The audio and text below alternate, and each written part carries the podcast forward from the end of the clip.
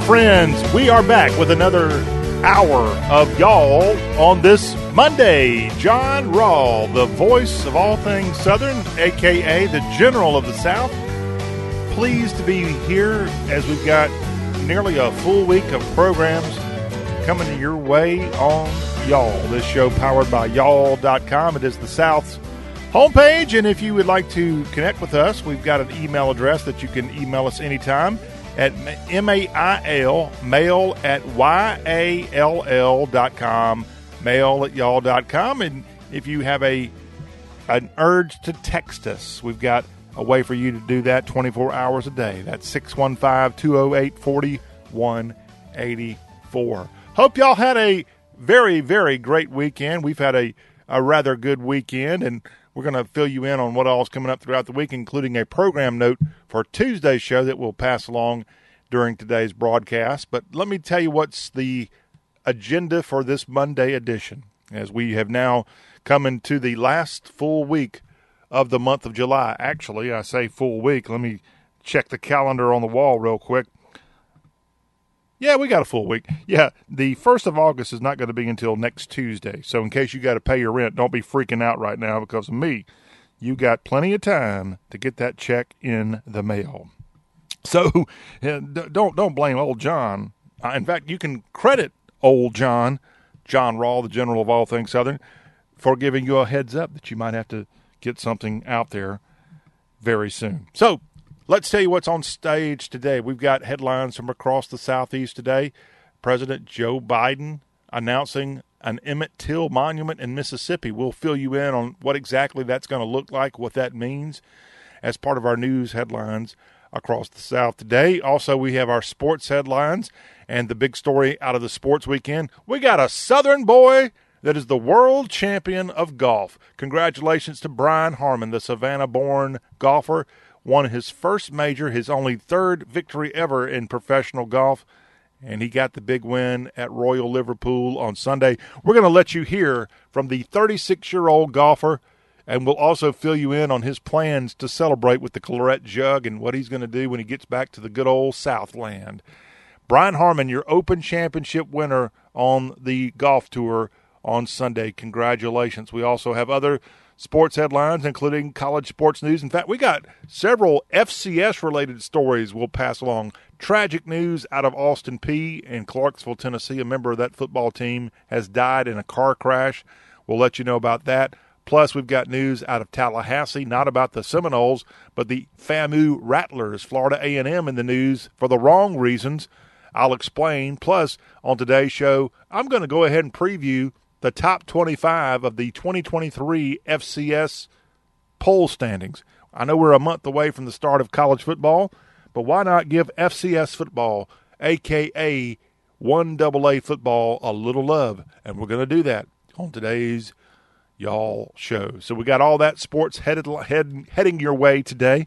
Then we've got hashtag hullabaloo here in hour number one, and we're going to have some fun talking about shucking corn. So we'll have all that. Plus, we've got a graphic that explains which states, what your what your state. If you're in, let's say Arkansas, what state do you hate more than anybody else? And we've got that broken down for all of our southern states as part of our hashtag Hullabaloo Fun.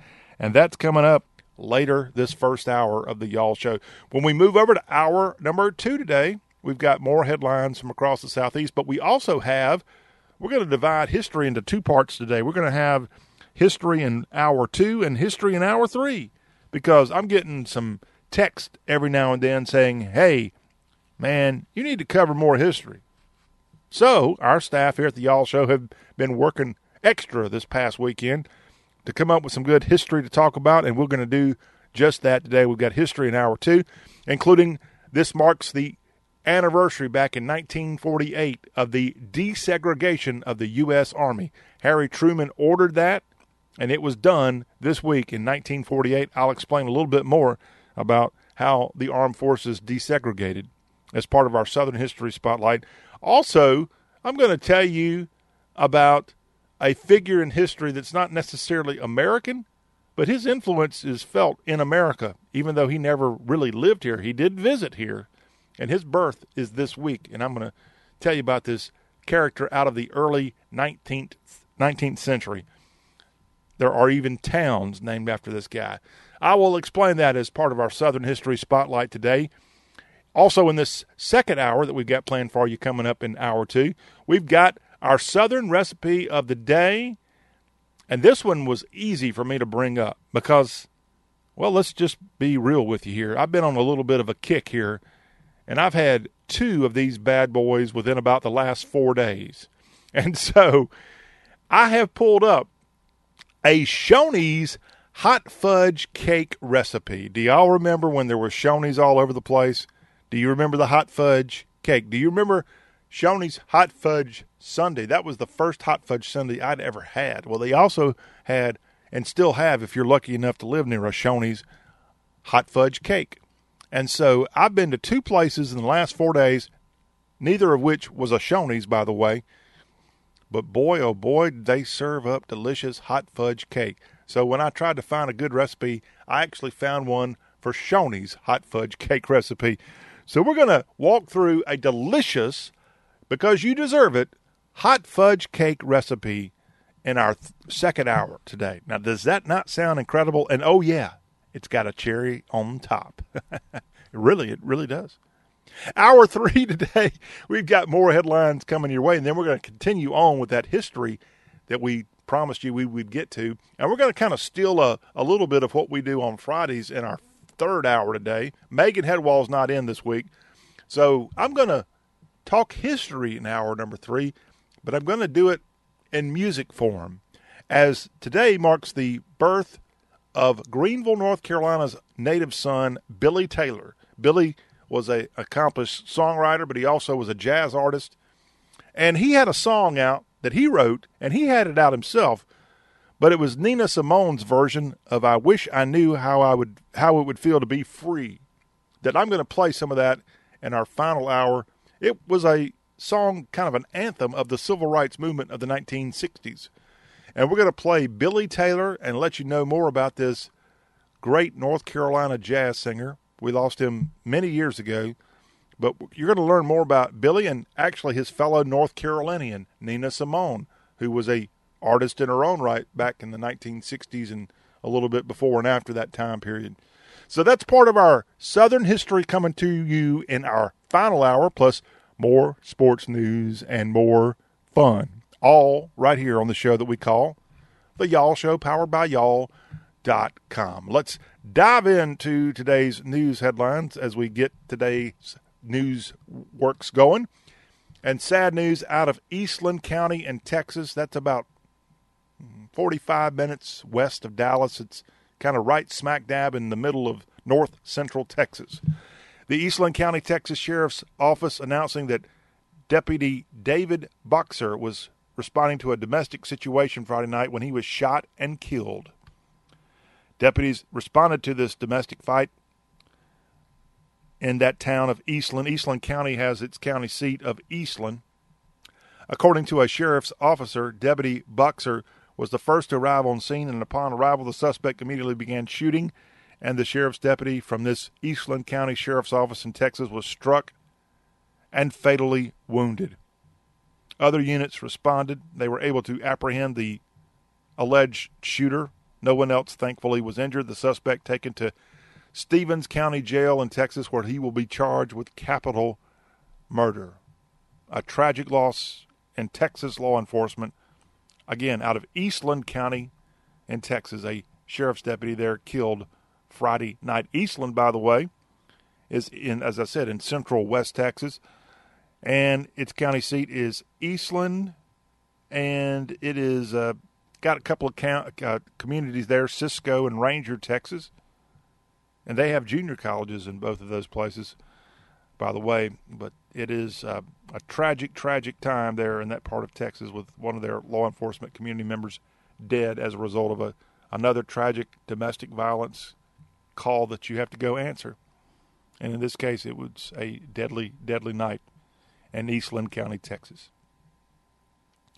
President Joe Biden has announced that he will establish a national monument honoring Emmett Till. That was the black teen that came down to Mississippi from Chicago back in 1955.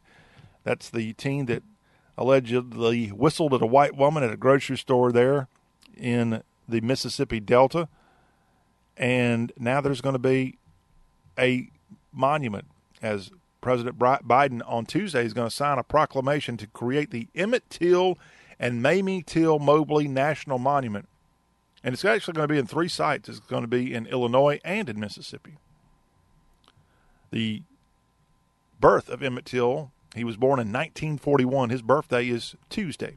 And that's why they're signing this legislation on Emmett Till's birthday. The monument to Till will protect places that are central to the story of his life and death at age 14 remember if you know this story, and I don't know how you don't know this story because there were like just last year alone, there was a movie I think about it. There was a multi-week TV series on NBC about it, and I know it was a tragic thing. And and I'll give the Emmett Till story credibility. It was the tragic death of this 14-year-old boy in Mississippi that really woke up a lot of people. This was before I think if it wasn't before, it was right at the time of Brown versus Board of Education, mid 1950s. And when this happened, when a young boy in America gets brutally murdered, and then what happened was this could have been just another case, but his mother, as we said, Mamie was her name, she decided when she got his body back after it was found in the Tallahatchie River, I think it was, right uh, to the north of Greenwood, Mississippi she decided to have an open casket. This was a drowned, mutilated body. And she decided to put that casket on display in Chicago so people could see just exactly what had happened to her son. And it was gruesome. And that image was actually photographed and shared. And it was just a tragic, tragic event in American history and certainly a tragic event in Mississippi and Southern history. On this show, we don't shy away from our history. And our Southern history is not always kind.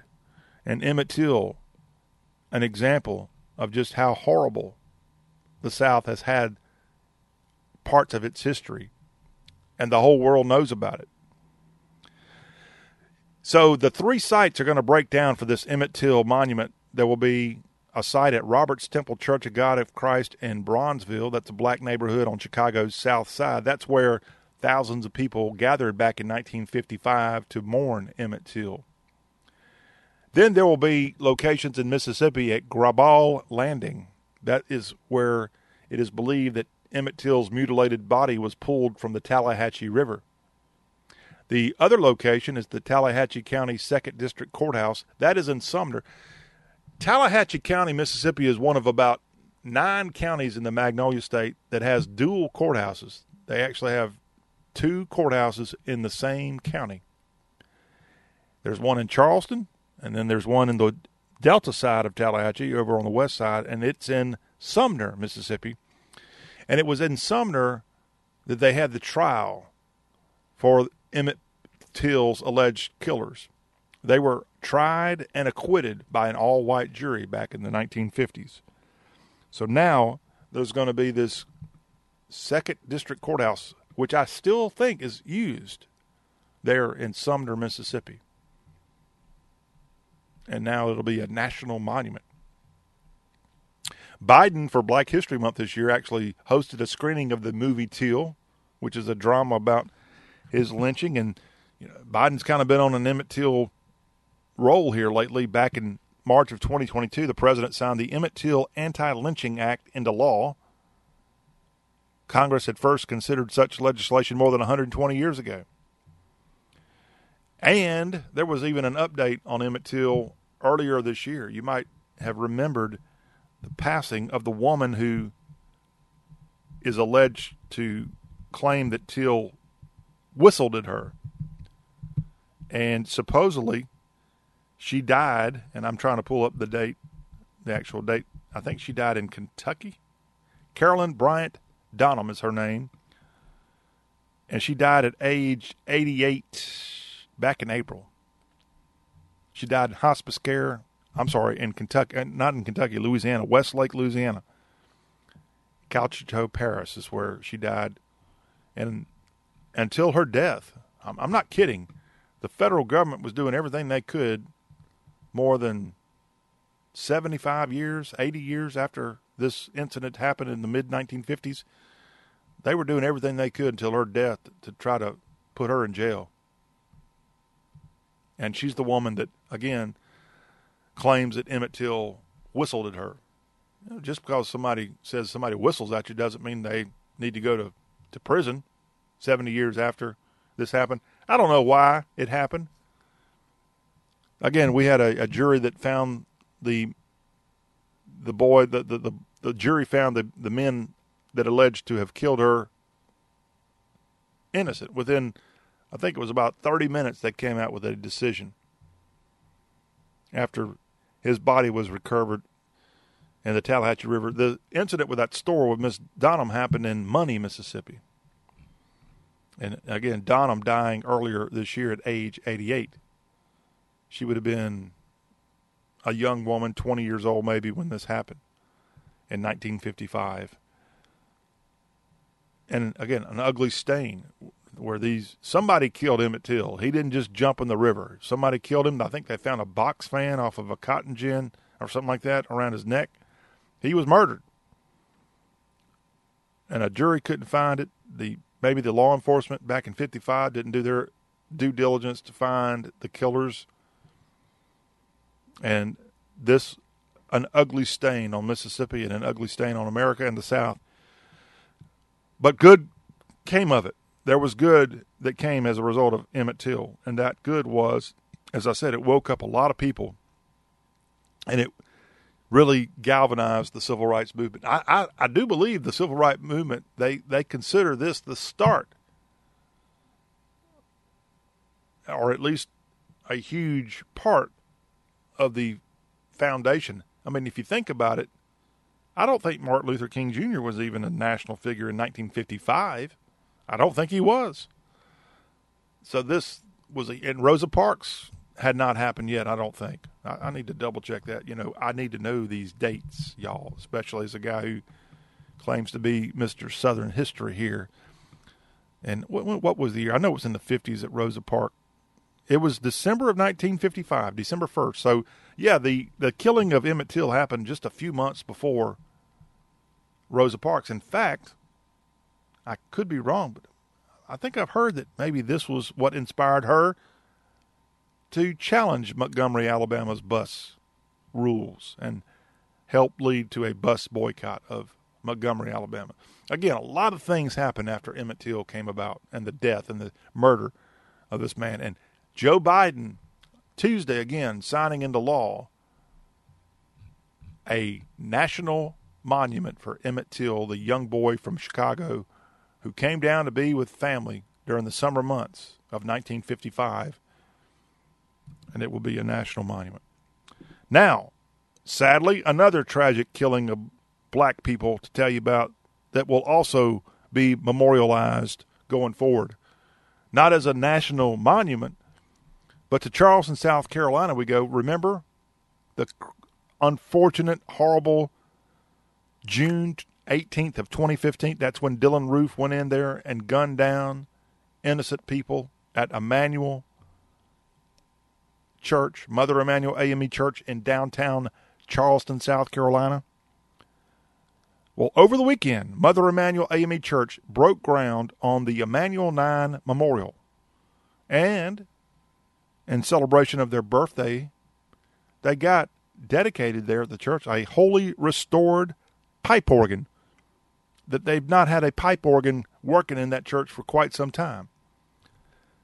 And so they have again, broke ground on a memorial that will remember the nine lives taken back in June of 2015, including the pastor, who was a state senator at the time, Reverend State Senator Clementa Pinckney, who was 41 years old when he was killed. Others killed that day. Cynthia Graham Hurd at age 54. Ethel Lance was 70. The Reverend DePayne Middleton was 49. Tywanza Sanders was 26. The Reverend, Reverend Daniel Simmons was 74. The Reverend Sharonda Singleton was 45. And others, 59 year old Myra Thompson and 87 year old Susie Jackson, the nine members of that church killed at a Bible study, I think on a Wednesday night.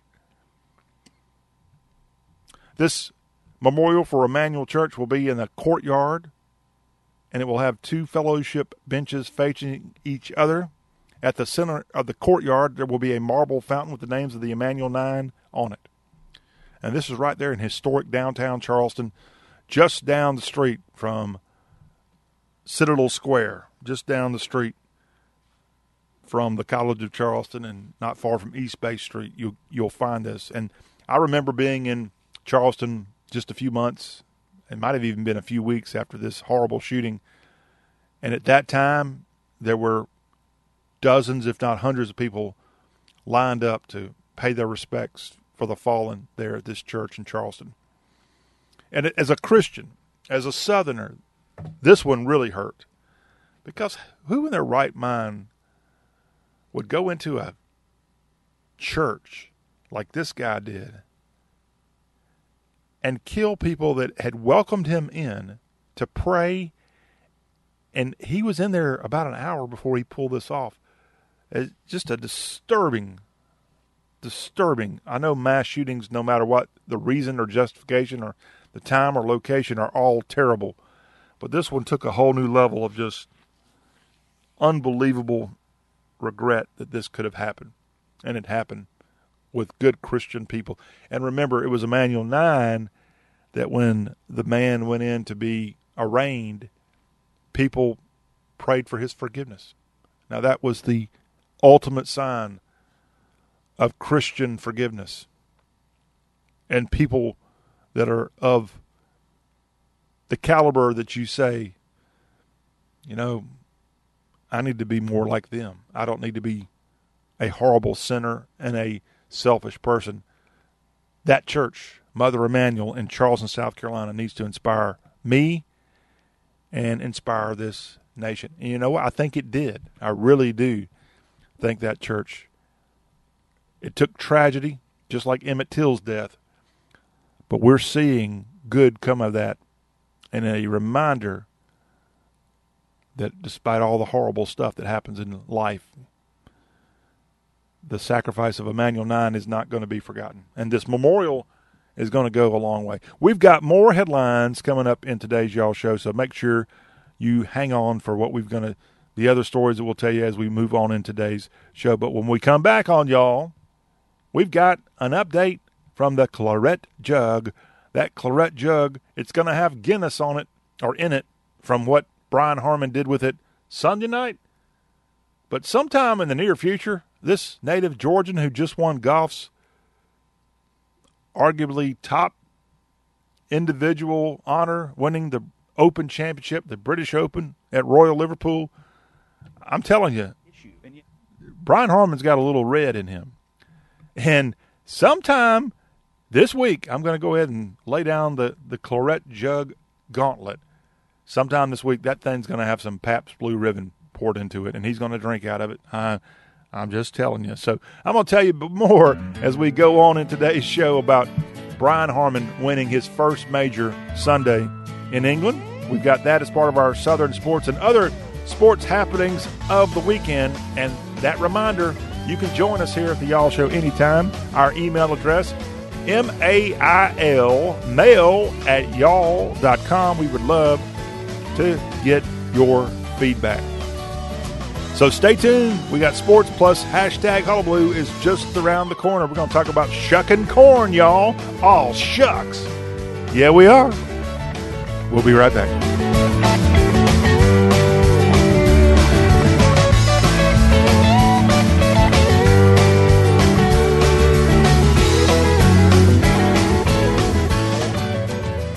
We want to hear you here at Super Talk 93.1 on shows like The Y'all Show, The Patriot Pastor, and The Frankie Lack Show. We've got a text line that you can text us and participate in the program. That number, 731 410 7560. And the Supertalk 93.1 text line is powered by See Me Tree Service. They are a West Tennessee based company and they will help you with any of your tree removal problems, tree trimming, tree elevation, pruning, tree topping, stump grinding, and more. They're a small family owned business that's licensed and insured, and you can call See Me Tree Service for a free estimate. Call them at 731 617 2236. See Me Tree Service. For all of your tree removal or tree issues going on, give them a call for that free estimate. 731 617 2236. See Me Tree Service, powering the Super Talk 93.1 text line.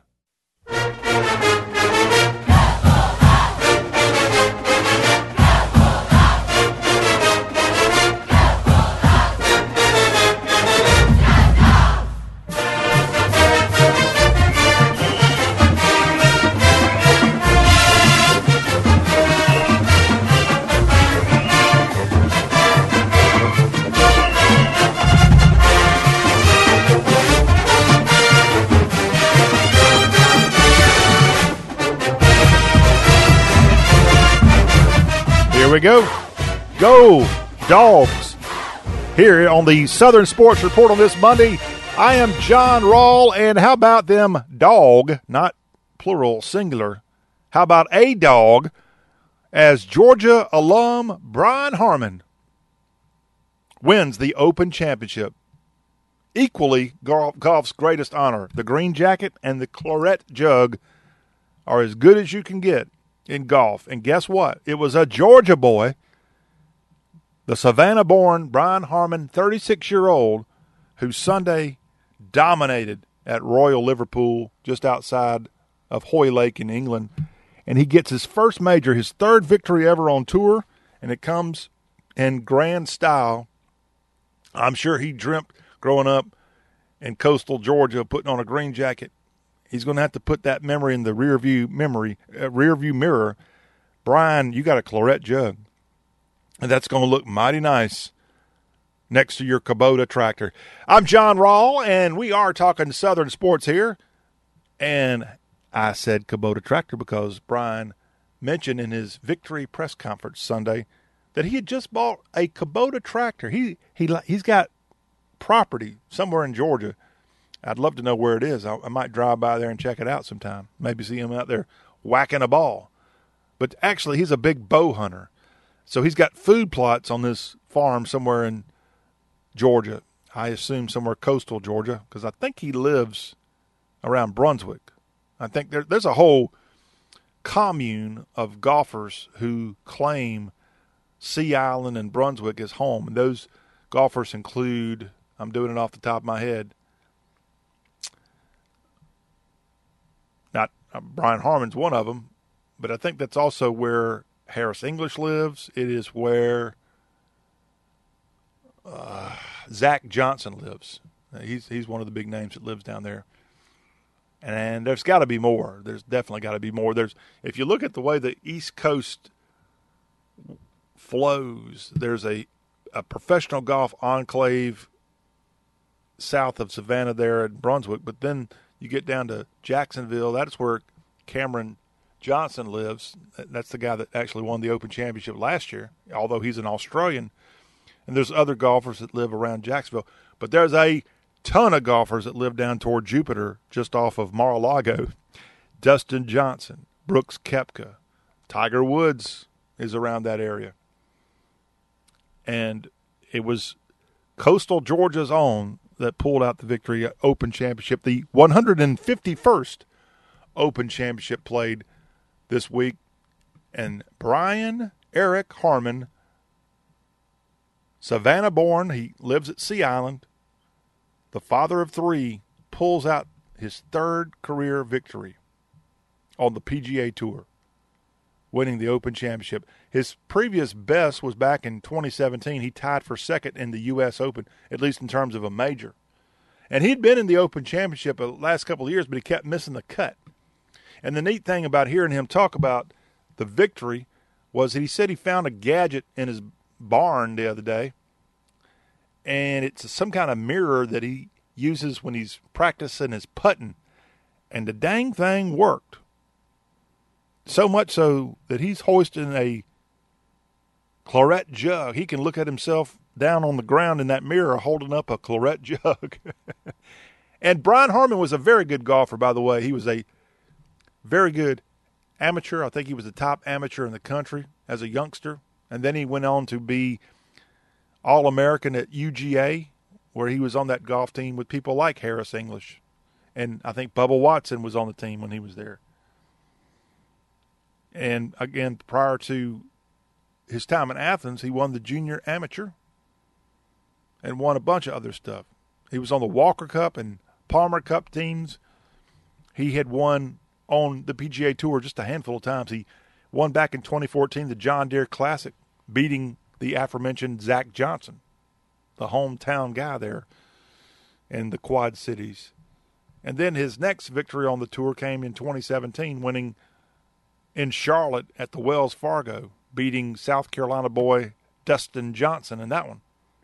In a, I don't know if that went into a playoff or not, but on Sunday, his third PGA Tour victory comes in a big one, the Open Championship. He won by six strokes. Those behind him, Jon Rahm, Jason Day, Tom Kim, and another Bulldog of the Georgia variety, Sepp Straka. Those guys behind a very good day on the golf course from Brian Harman. Coming up later in the show, we're going to go to a Golf Channel interview. We'll let you hear that, where Brian Harman is interviewed about his very, very good week at Royal Liverpool. And he parred that final 18. And I really thought we would see a little bit more emotion out of the guy. But you know what? It was raining. It was ugly out there. And I'm sure he was just ready to get off the course. In fact, his wife was not even over there. She was on a family vacation near Syracuse, New York this past week. Honey, where are you? In fact, one reporter, I mentioned that he's got a Kubota. He just bought a Kubota for his farm just a few weeks ago. He hasn't even seen it yet. And someone asked him at the presser, oh, Well, how much did your tractor cost, Brian Harman? And he didn't want to say because he had never told his wife how much that dang tractor cost. Well, you know what? Harman picked up a cool $3 million paycheck for winning the Open Championship Sunday. So I think he could probably get a few more Kubotas out there on the farm. And he's a bow hunter. He doesn't hunt with a gun. And I bet you he's all about taking down some deer and some turkey and maybe a few coyotes, maybe, hopefully. We need to get him out there doing that. But one thing he also took down Sunday, at least, in England, he shot a bunch of birdies. he only needed a few, and that's all he got. But guess what? That's what led him to a six stroke victory. Congratulations, Brian Harman. Some NFL news. Congratulations to Bryce Young, the number one pick in the 2023 NFL draft, the Heisman Trophy winning quarterback out of the University of Alabama. He signed with the Carolina Panthers over the weekend, a four year deal that will allow him to pick up a cool $37 million. This deal that he signed with David Tepper's franchise includes a $24.6 million signing bonus, and it is fully guaranteed. The Panthers rookies are scheduled to report to training camp Saturday. I don't know if that's, I guess they're already there. Yeah, this looks like they're already there in Spartanburg at Wofford College. Yes, it is official. Bryce Young has inked his name on the dotted line and is a Carolina Panther officially as he is in Wofford and at Wofford in Spartanburg, South Carolina for the fall camp. The first full practice for the Panthers will be Wednesday. And I've been to a few of those Wofford College Panthers workouts, and it is hot as heck in the upstate of South Carolina at Wofford College. Bryce, enjoy your time with the Panthers, and we will have plenty of coverage, I'm sure, on Bryce Young as an NFL player. 37 point million, 37.9 mil signed to this youngster. And also want to let you know some sad news out of college football this weekend. A freshman player for Austin Peay, the Governors, lost a member of their football team as Friday night 18 year old defensive back Jeremiah Collins was killed in a single car crash near the Clarksville, Tennessee school. According to reports, the young man who had just graduated a few months ago from his high school in Murfreesboro, Tennessee, I think is where he's from. According to reports, he was driving too fast while exiting a highway, and his pickup truck rolled over several times before coming to rest. This happened, the crash happened, it looks like, in the Nashville area because Metro Nashville Police put out a, a report on it. But indeed, he did go to Oakland High School in Murfreesboro, just graduating, and was going to be a freshman member of the Austin Peay Governors football team.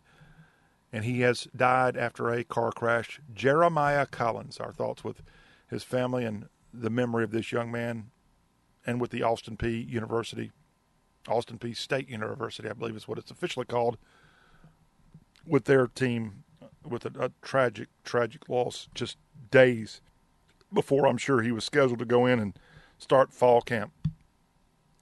And that is a look at some of the sports headlines for this opening hour of the Y'all Show. When we come back on Y'all, we're going to switch over and pull up some conversation about shucking corn. It's part of hashtag Hullabaloo, where social media is delivered right to our inbox and we reveal what people around the South are talking about. And we're going to talk shucking corn and who hates who when we come right back.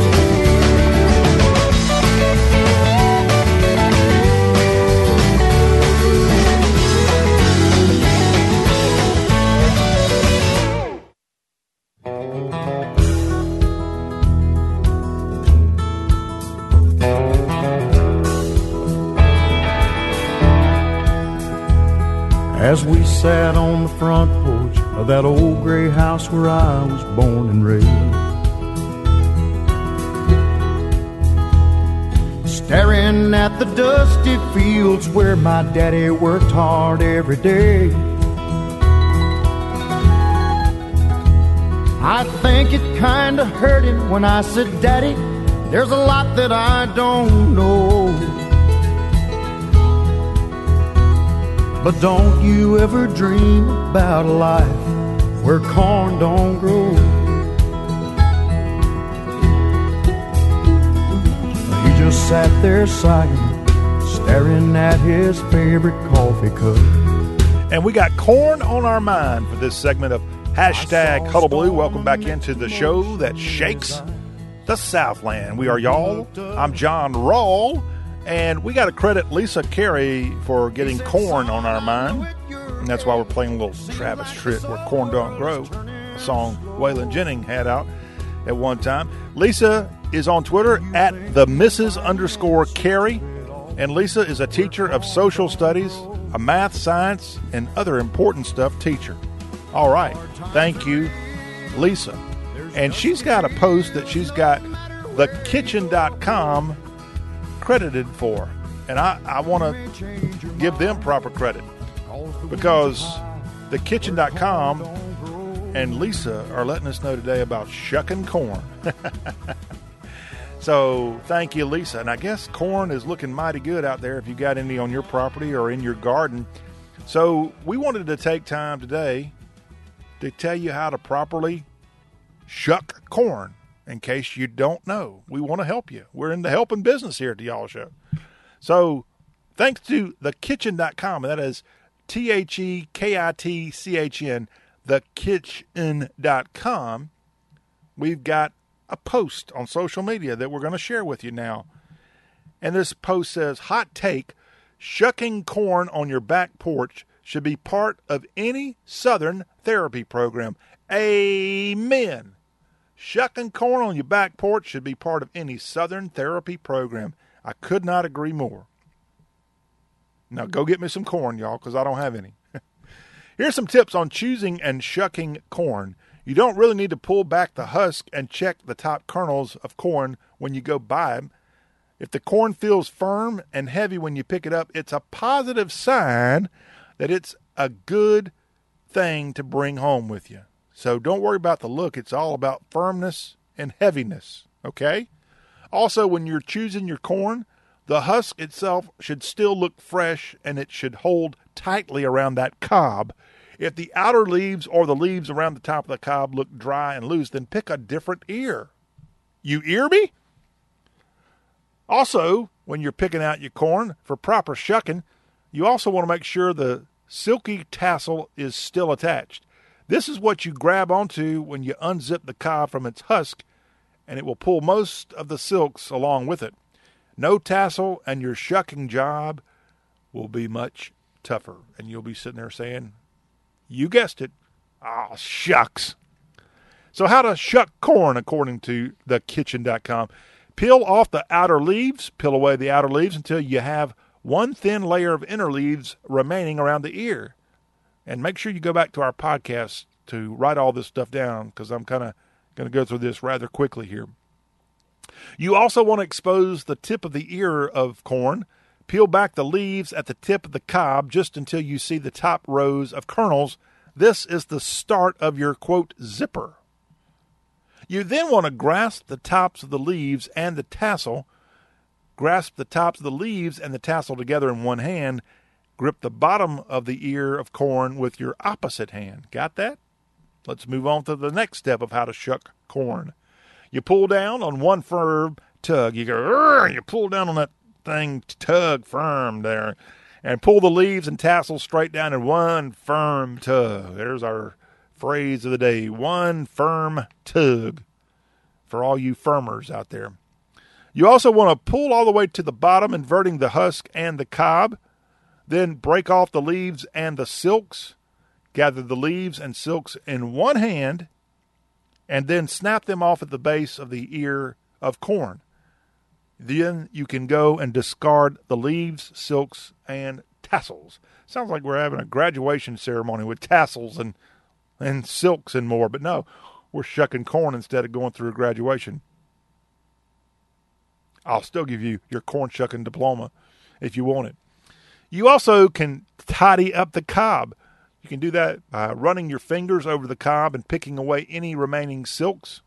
You probably won't get every single one. That's expected, actually. That's part of the corn on the cob experience. But you can get most of them by, again, running your fingers over the cob and picking away any remaining silks. And then the last step, when you're trying to shuck that corn, repeat with the remaining ears of corn. So, yeah, that was all done just for one ear and then you got a whole box over here that needs to be shucked. So repeat it with the remaining ears of corn, all these steps I just went through. The silk on some corn is more stubborn than on others. And if you get a particularly stubborn batch, you might want to try microwaving your ears for a minute or two before shucking. So those are all very important steps on shucking corn, y'all. And we got to go back to Lisa Carey at the Mrs. underscore Carey the teacher of social studies, math, science, and other important stuff, for letting us know about what thekitchen.com has posted with their hot take that Lisa gave us. Shucking corn on your back porch should be part of any Southern therapy program. And you know what, Lisa? You are 100% accurate on that one. And we appreciate thekitchen.com for putting that out there. And we appreciate anybody like Lisa that wants to share with us what's going on in their life and some of their great tips. Now, I had told you that we're going to try to squeeze in this great little contest that has been posted on social media about every state's least favorite state. We've just run out of time, hour one. We'll try to squeeze it in if we're allowed to later on in the show because it's a hoot. And Florida, you got a lot of haters out there. Alabama, you got a lot of haters. You really do. And I'm going to tell you who hates you believe it or not, Florida looks in the mirror when it hates itself. sure enough, I'm, I'm, I'm, I can't believe it, but it's true. So we got that fun feature that we'll be getting to later if we can. If not, we'll have to push it back to another day here on hashtag Huddle But that wraps up our first hour of y'all. Mail at y'all.com is how you can get us here. When we come back, hour two is heading your way. We got a lot of history to talk about. Plus, hot fudge cake. Yummy. All that is coming up on y'all.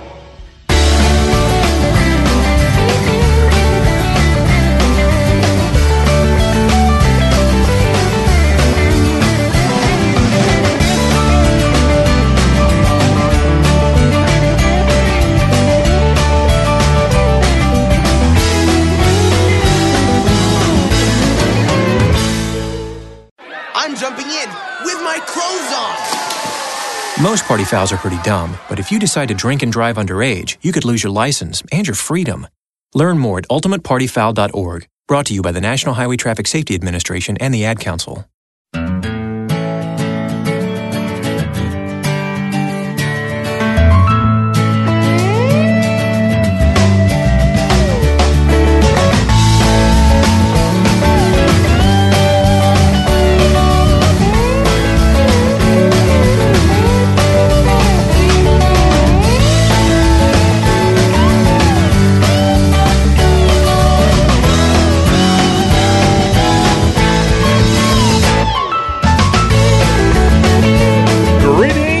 Y'all.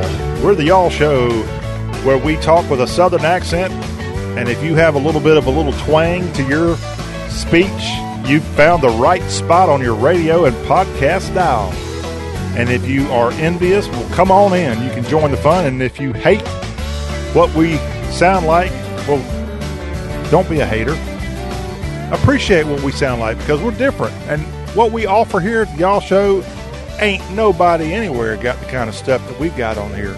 As we cover news about the South that you're not going to hear anywhere else. Important news, stuff that the CNNs and MSDNCs and the Fox News channels of the world just glance over because it's not a big enough story. It's not a hate Trump story.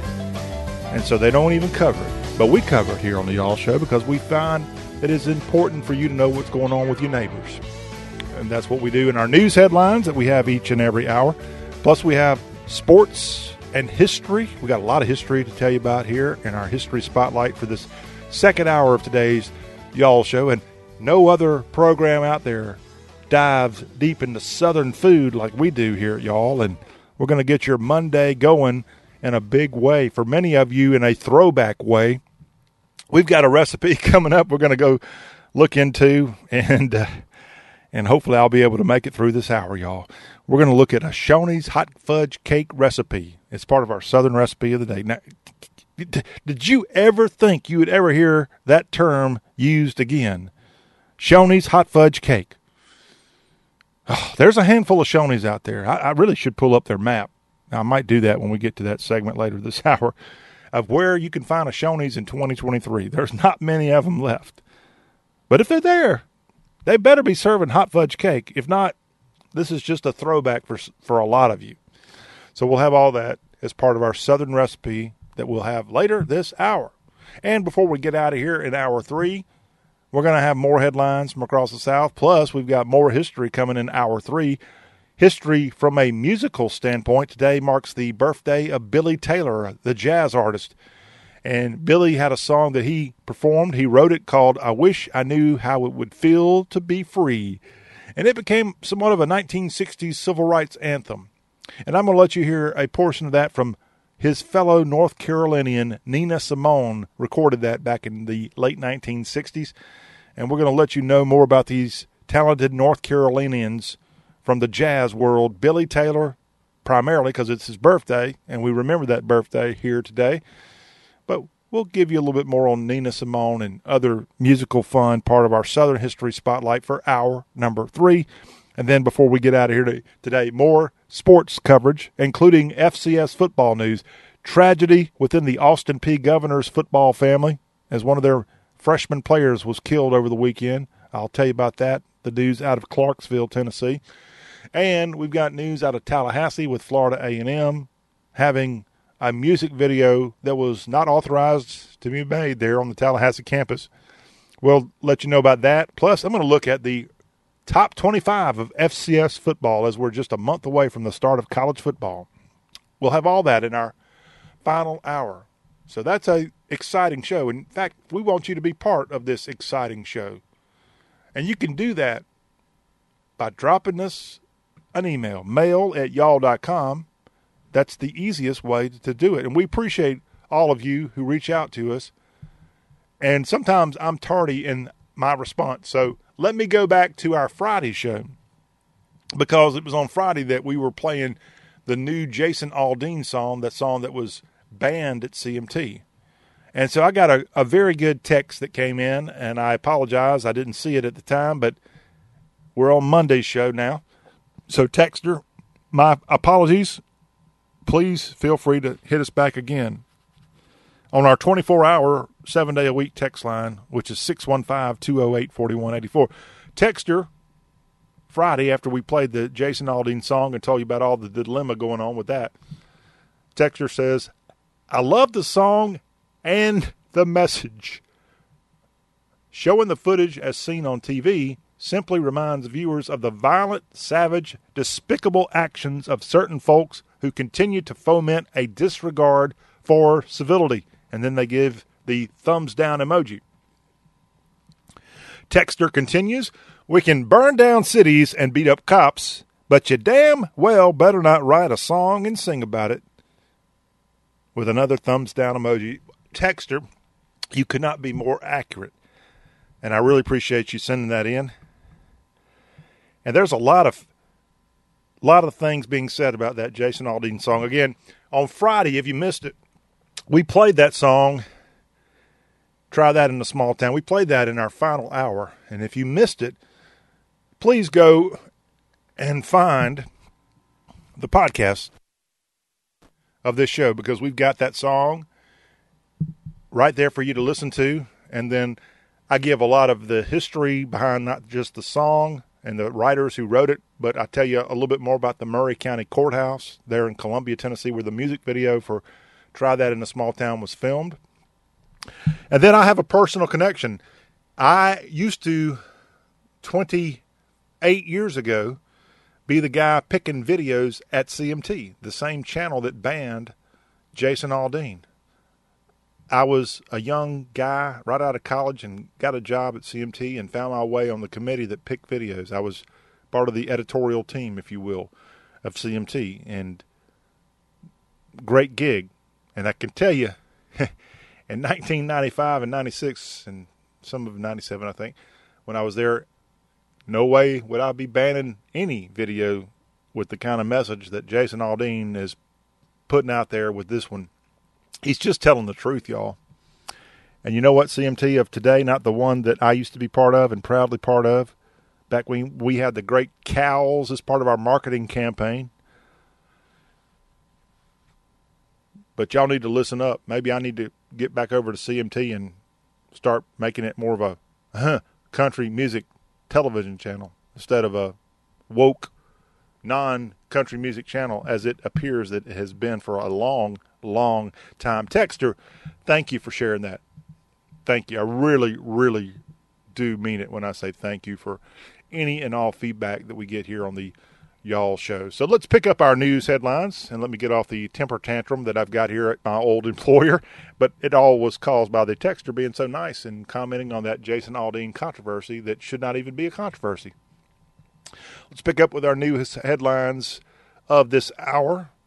And those news headlines include a new monument that Joe Biden is going to sign on Tuesday to honor the memory of Emmett Till. It's going to have three locations one in Chicago at the church of which his body laid in state back in 1955, and then also where his body was found in the Tallahatchie River in Mississippi, and then the courthouse in Sumner, Mississippi, where the trial happened back in the mid 1950s. Emmett Till was the young boy from Chicago that came to Mississippi to visit family and ended up being murdered, and his body found in the Tallahatchie River in the Mississippi Delta. And they tried the two men on murder charges back in 1955, and they were found innocent. They were let go after about a 30 minute deliberation.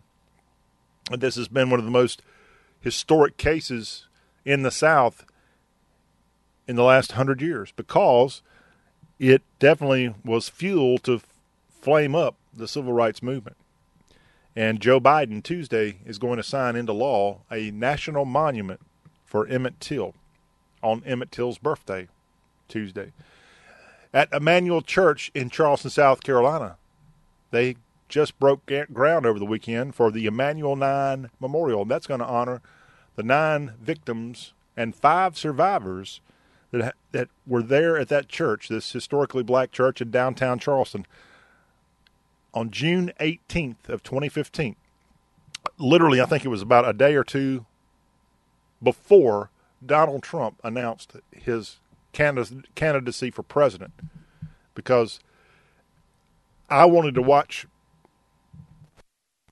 the Trump announcement, and it was not on cable TV because all the cable channels were still covering the shooting at Mother Emanuel Church in Charleston, and so I had to pull out my laptop and go to some kind of streaming service to see him come down the escalator. I'm, I kid you not.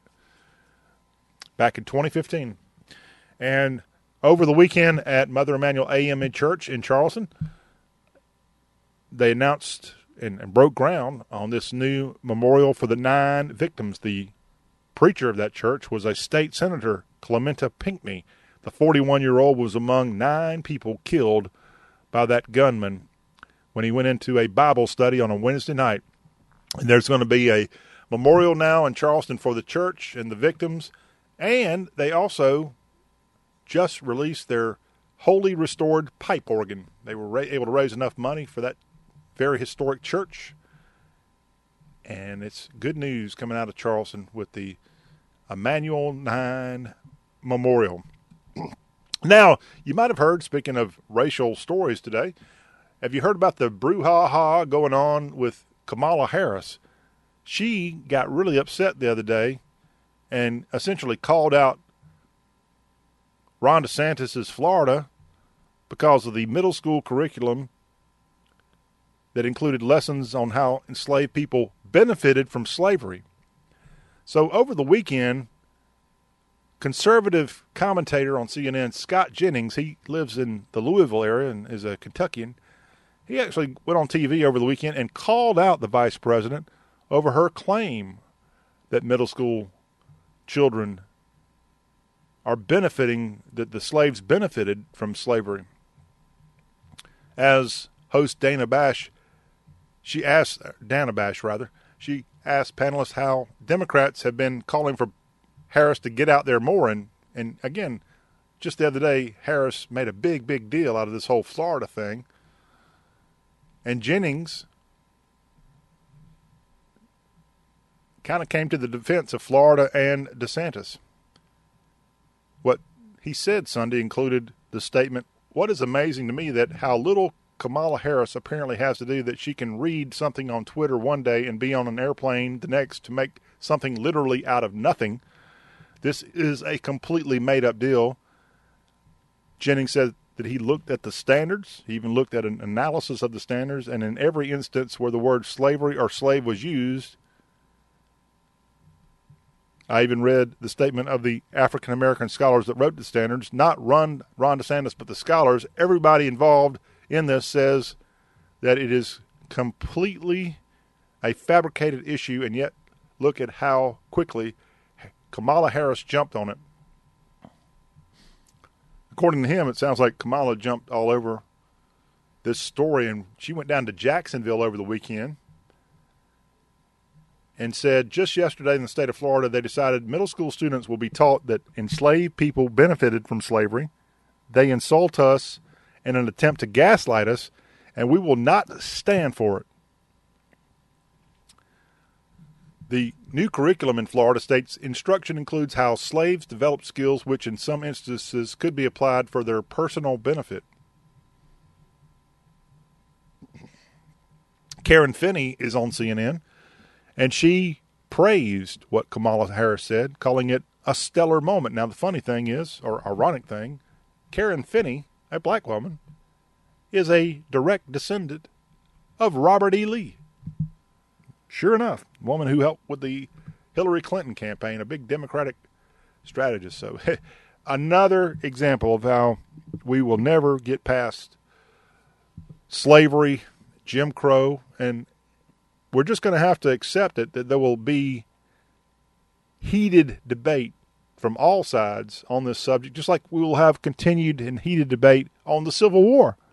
That legacy, some would call it an unfortunate or horrible legacy of this country, not just the South, but this country, the stain of the Civil War and, and, and racism and, and Jim Crow and even stuff that happened in the 20th century in gar- regards to race. We, we can't maybe I'm just being a detractor. I just don't see us ever getting completely past it, especially when you got someone like Kamala Harris who, no offense, she's not looking out for America. She looks out for black America, specifically black women. Why do I say such a thing? Look at her schedule. Look at what she does. Almost every event she goes to is exclusively for minorities. I wish I were kidding. I wish I were, but I'm not.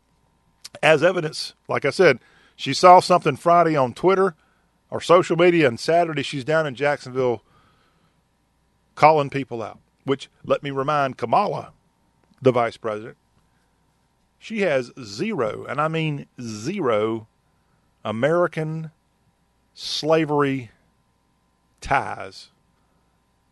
Her ancestors were not American slaves.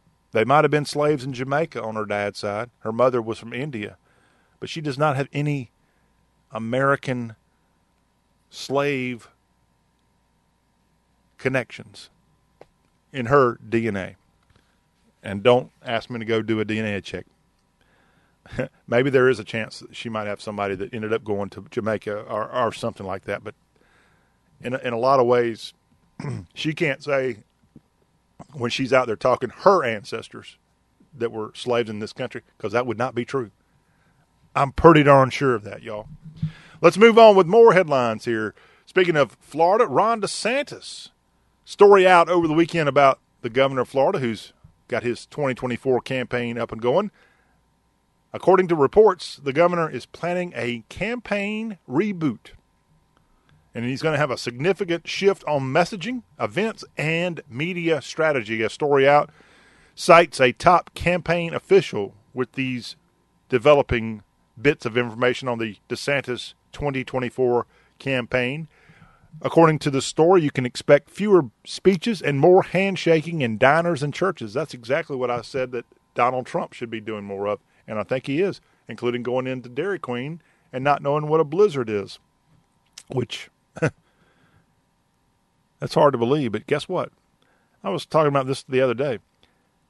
I bet you Donald Trump's hardly ever been in a Dairy Queen because I don't know what Dairy Queen's location map looks like but I highly doubt there's a Dairy Queen within a few blocks of Trump Tower in New York, which is where most of Trump's life has been spent.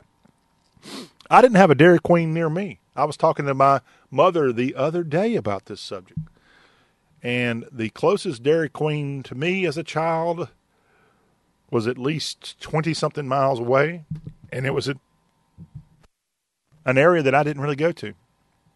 And so if my if I didn't go to it because my parents didn't go to that area. I think I remember seeing the the Dairy Queen when I was growing up, but I was okay not going there because you had other nice options for desserts and burgers.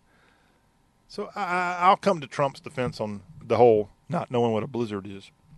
Okay, see, President Trump, I got you back here. Don't don't start bashing me on Truth Social. but yeah, it looks like DeSantis and his campaign going to have to really shake some things up. I tell you who also needs to shake some things up. It is Republican state senator out of Mississippi, Jeremy England. He's in the news because it's a nasty political year in the state of Mississippi. They are in early August about to have a big party primary, and then a general election follows in November for state offices in the Magnolia State. So right now, for example, Tate Reeves is trying to win re-election, and he's got to win his primary, which I don't think will be a problem. To go against Brandon Presley, Elvis's cousin, in the general election in November. But for lieutenant governor in Mississippi on the Republican side, it is a bit of a heated race. You got the incumbent, the lieutenant governor Delbert Hosemann. Yeah, his name is Delbert Hosemann. and uh, he's up for reelection, and a very, very savvy conservative named Chris McDaniel is going up against him. He's a state senator out of the Laurel Hattiesburg area. Might be Jones. Is it Jonesville? Ellisville. Ellisville. It's in Jones County. Is where Chris McDaniel is from, and he is he's awesome. He ran for U.S. Senate back in 2014 and lost in a nail biter to Thad Cochran. A race he should have won, frankly, over Cochran. But Jeremy England is a state senator in the news this week because he's now saying he intentionally wore what he considers a very embarrassing Halloween costume to raise money for breast cancer research. And that, quote, very embarrassing Halloween costume was a shiny pink bodysuit with a short pink skirt. Yep. That's what he had on. And now that picture of Senator England and Mississippi is being used politically against, I think, his his chosen candidate for Lieutenant Governor Delbert Hosemann. Because England, Senator England says this picture of him in this outfit is being misused. And it has been taken and used by dirty politics, if you will, on the McDaniel side. And it's got a slur directed at him in a very tough lieutenant governor's race in the state of Mississippi. As a person backing one of Hosemann's opponents, which I would assume is Chris McDaniel, posted an image of the tutu clad state senator on Twitter along with a comment Hosemann the lieutenant governor, Hosemann, and his groomer weirdos. England now telling the Associated Press, I consider that to be some of the worst dirty form of politics, which is, of course, where we are now in this race. There are actually two people going up against Delbert Hosemann. Not only does he have Chris McDaniel going up against him, but also a woman named Tiffany Longino, an educator, also running. And if nobody wins the majority on August 8th, the day of the primary in the state of Mississippi, there will be a runoff on August 29th. But yeah, how about using a guy that's not even running in the lieutenant governor's race, a picture off of social media of him in a shiny pink bodysuit and short pink skirt, using that in a political campaign. Hmm. Hey, what do you expect in America in 2024, huh? What do you expect in Mercer Mississippi? In 2024, 2023 actually. I need to get my years right. Hey, how about this story out of the Florence, Alabama area? Do y'all know who Lana Del Rey is? She is a very successful singer songwriter. She's actually out of New York City. That's where she was born. She's 38 years old. She's had lots of hits. She's done very well. Lana Del Rey. She's influenced a lot of people. There are people who are big stars today who credit her as an influence. She's won six Grammy Awards, a Golden Globe Award, and has been part of pop culture in a big way. Lana Del Rey, or Lana. You say tomato, I say tomato. Well, guess what? This Yankee, New York Yankee, was just spotted at a Waffle House in the Muscle Shoals area. And she wasn't just in there eating. Lana Del Rey was working at the Waffle House in Florence. She was first spotted earlier last week in Birmingham working at a nail salon. And now she's out working at a Waffle House. She had a hit song called Summertime Sadness. Y'all might be familiar with that one.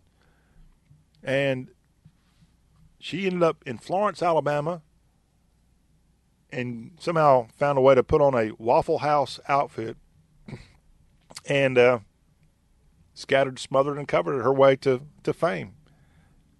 Even had a name tag. Of course, the name tags at Waffle House are usually just like Sharpie. You scratch it on there. But she was pouring coffee for customers, according to Billboard.com. And one fan said she said she knows many people want Oscars, but she wants to be in a Waffle House serving coffee. So, how about that? We're going to have to give this woman a very, very good Southern salute.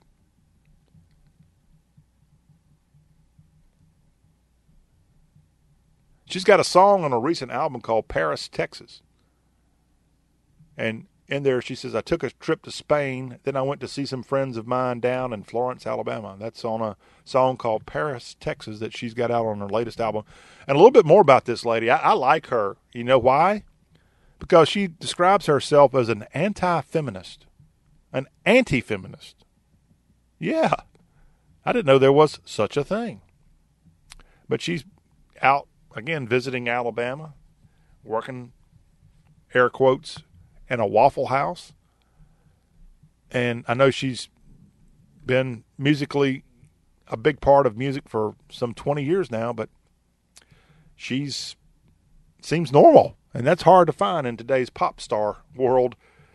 And uh, we'll just have to keep our eye where she ends up next. She might be helping me co-host the next episode of y'all, for goodness sakes. Lana Del Rey, Lana Del Rey, Marina Del Rey. That's a George Strait song, in case you don't know. Let's move on with more headlines on today's Y'all Show. So, out of Alabama, we stay. Another Heart of Dixie story.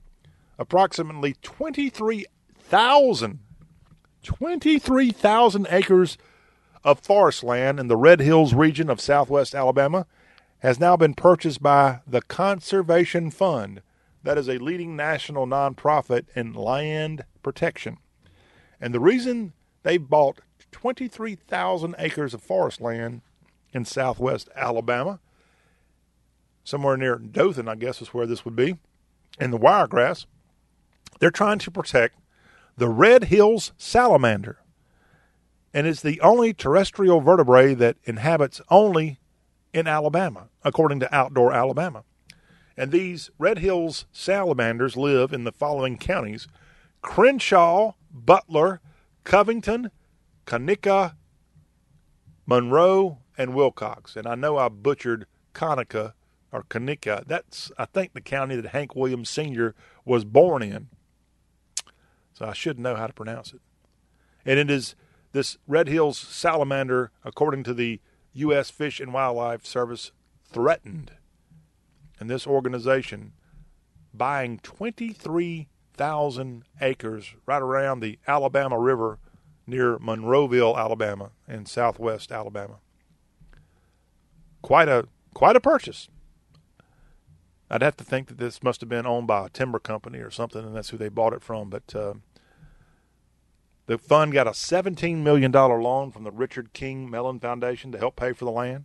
So a bunch of money poured into this effort to save the Red Hills salamander in six counties of Alabama. We wish them all the best on that, and we hope it definitely goes a long way to saving this salamander and saving the South. And that wraps up our two headlines here on the show that's all about salamanders and Hollywood slash pop stars making their way to a Waffle House. when we come back on the Y'all Show, we're going to continue on with some more fun. We've got Southern history to tell you about here in hour two.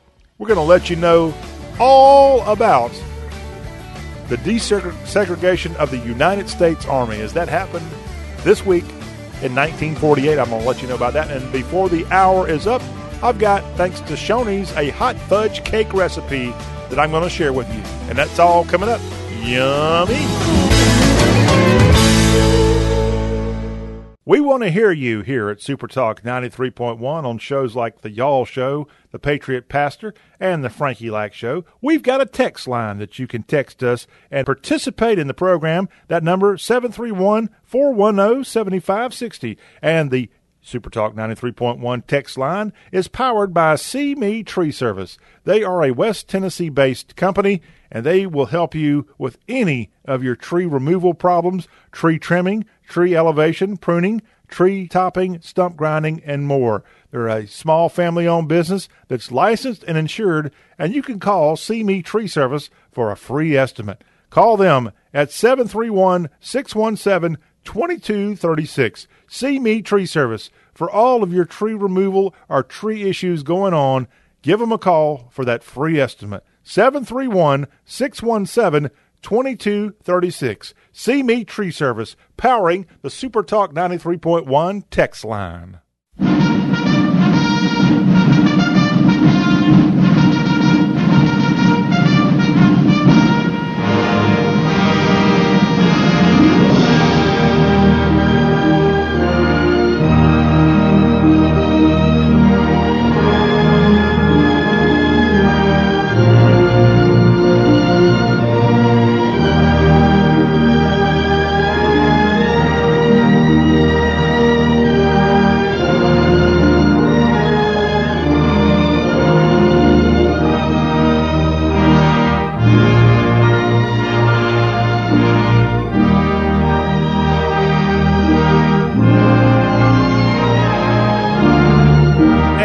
Back on y'all and a little Southern history that we're going to get to in this segment of our program all about the Southeast.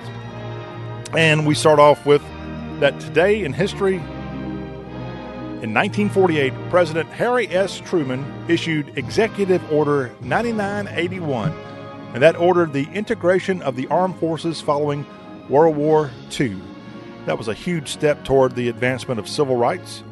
Under this executive order, it meant that Truman could bypass Congress, and the Southern Democrats, those representing the Solid South, would have stonewalled this legislation if it had gone in Congress.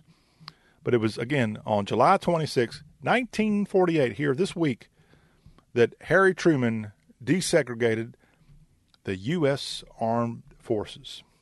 And we know now, since the Korean War, we've seen whites and blacks and people of all colors in the trenches fighting, serving, and oftentimes dying for this country.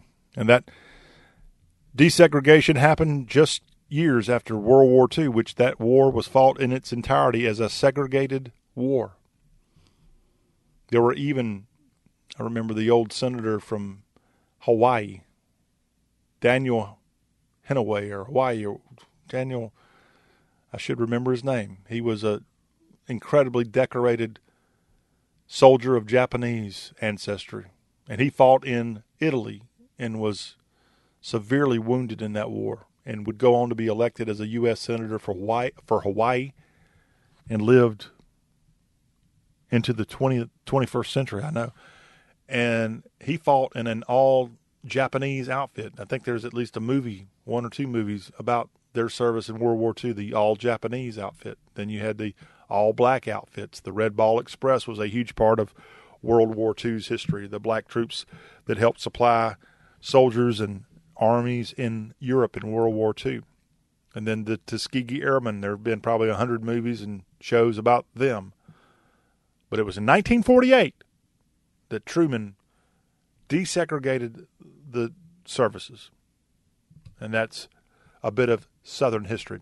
Also, want to let you know that specifically today, we want to remember the birth of Simon Jose Antonio de la Santa Misa Trinidad Bolivar Palacio Ponte de Blanco. Okay? We'll just call him Simon Bolivar. Simon Bolivar. Simon Bolivar. Simon Bolivar. He was born this date in 1783 in Venezuela when it was part of the Spanish Empire. And Simon Bolivar is considered to be the George Washington of Latin America, as his influence and military background helped the countries of Colombia, Venezuela, Ecuador, Peru, Panama, and Bolivia to gain independence from the Spanish Empire. And we remember this South American today on his birthday because at one point, he actually came to Charleston, South Carolina. He came briefly to this country, but it helped inspire him and it helped lead his ultimate influence in South America to be such a big deal.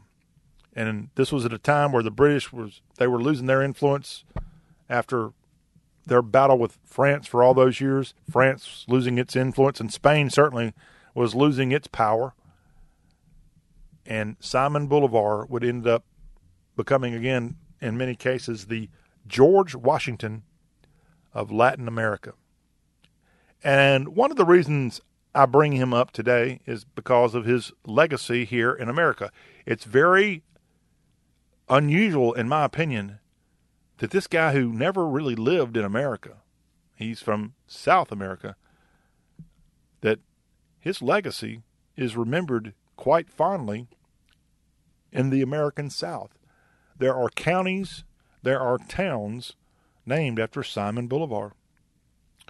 And I got to give a shout out to Bolivar County in Mississippi. That is where Cleveland is located. It is named in his honor. I will give a shout out to Bolivar, Tennessee. That is in Hardeman County in West Tennessee. It is named in honor of Simon Bolivar. In fact, there's a statue of him right on the courthouse square in Bolivar. There's even a nice restaurant in Bolivar called Simon's in honor of Simon Bolivar, or should we call him Simon? So Simon Sheeman. I don't know how you. I don't know how he would have how he would have said his name. Just like Marquis de Lafayette, a Revolutionary War general. It Was his name Lafayette? Was it Lafayette, or was it some other crazy pronunciation? Until they get here and tell me how to pronounce their name, I'm just going to go with what I got. But yes, there are other other recognitions of this South American uh, in the South, but I just today want to on his birthday remember his influence in the South of all places. And that is a look at some of our Southern history. We're going to have more Southern history come up in hour number three, and it's going to be on the musical side of things because I'm going to let you know all about a native North Carolinian's birthday today, Billy Taylor, and his impact on the civil rights movement, as he had a song called I Wish I Knew How It Would Feel to Be Free. And we're going to play a portion of that in our final hour of this, the show that shakes the Southland. So make sure you hang on to that.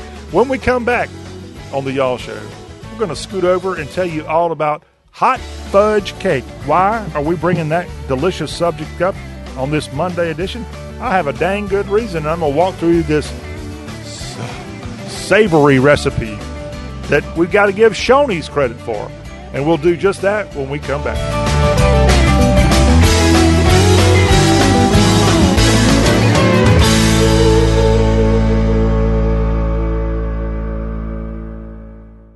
Hey y'all, Jeff Foxworthy here.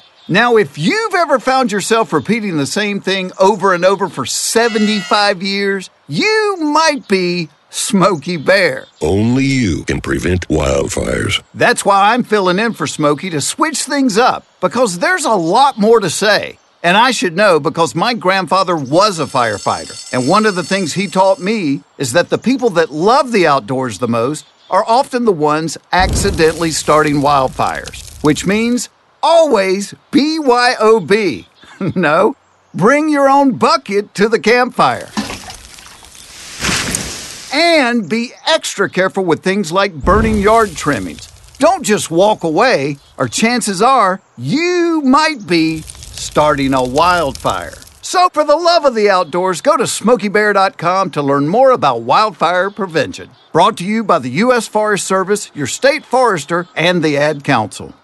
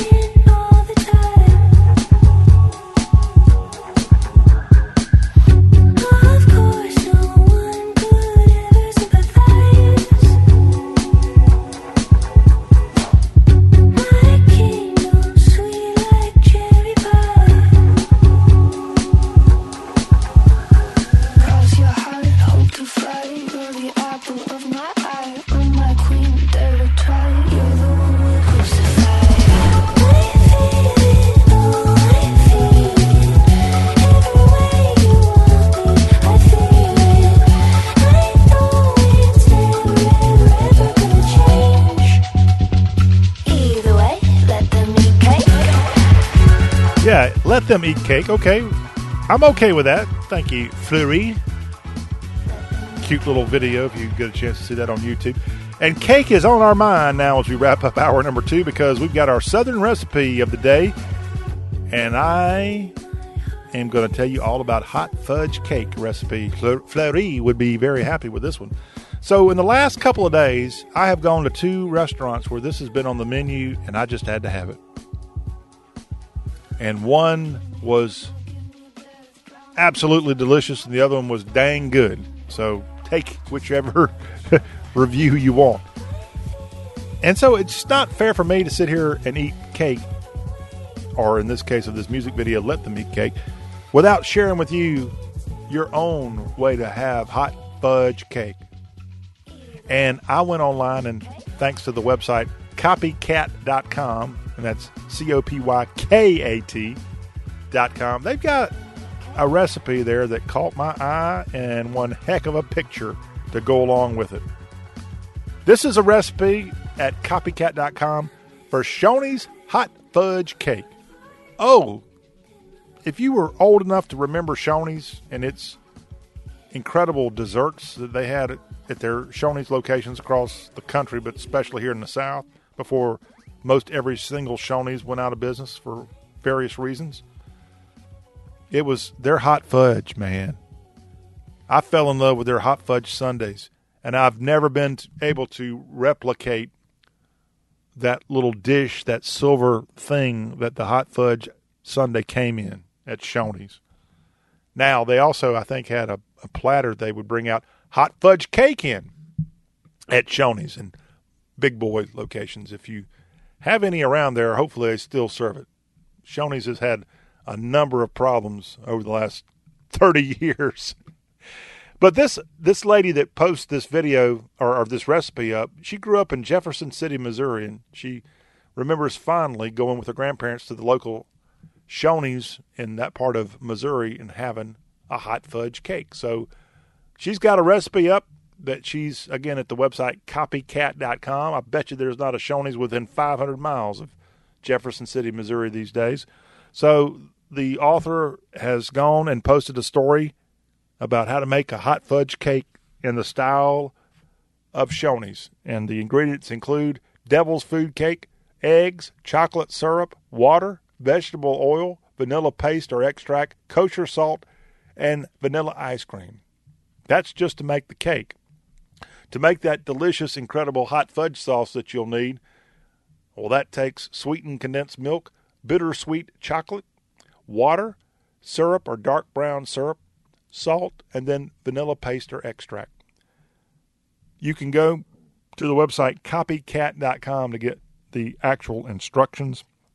I don't want to bore you with how to do this, but uh, that gives you at least an idea of what all's involved in making it the Shoney's style hot fudge cake. I hope you have had some of those in your time on Earth.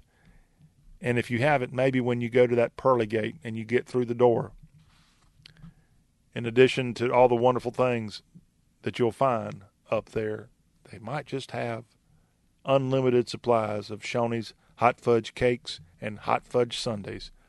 And you'll truly feel like you're in heaven if that were the case. So go check that out again. the website is copykat.com, the Shoney's hot fudge cake recipe and I want to thank the two diners. I mean, they were not national chains that I went to the last couple of days. I went to one Thursday. I went to another one on Saturday. Saturday night, I went and had a nice meal all by myself.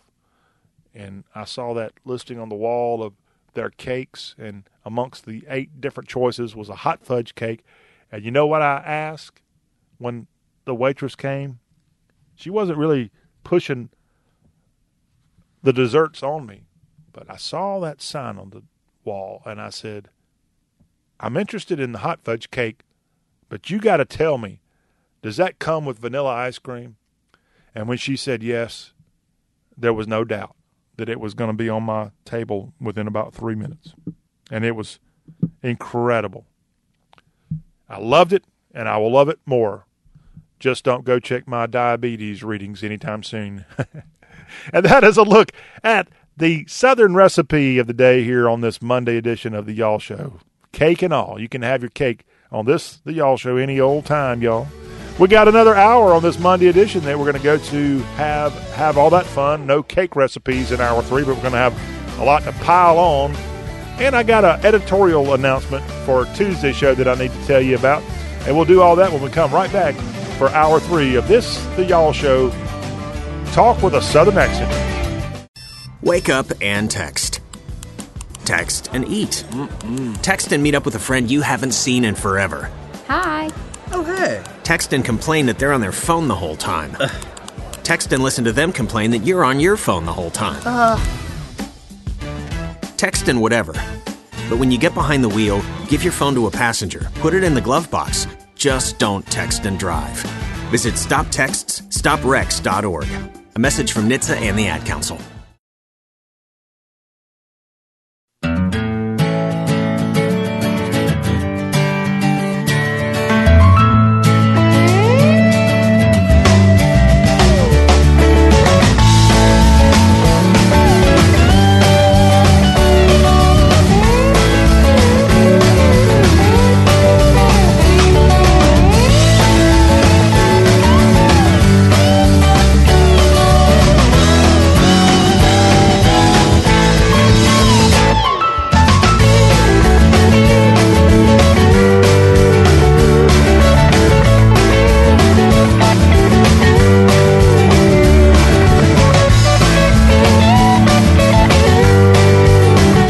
Now for the final hour of this Monday, y'all show. Jon Rawl, the general of all things Southern, here with you, and we appreciate you taking a moment to join us for another hour. A reminder that the Y'all Show broadcast on really cool radio stations, but we're also available in podcast form if you miss any portion of the show. If you're listening to us on an awesome radio station, or if you're listening to our podcast and you want to share it with others, then they need to know where to go. And so we've got a couple of different podcast options out there that this show is available absolutely free of charge.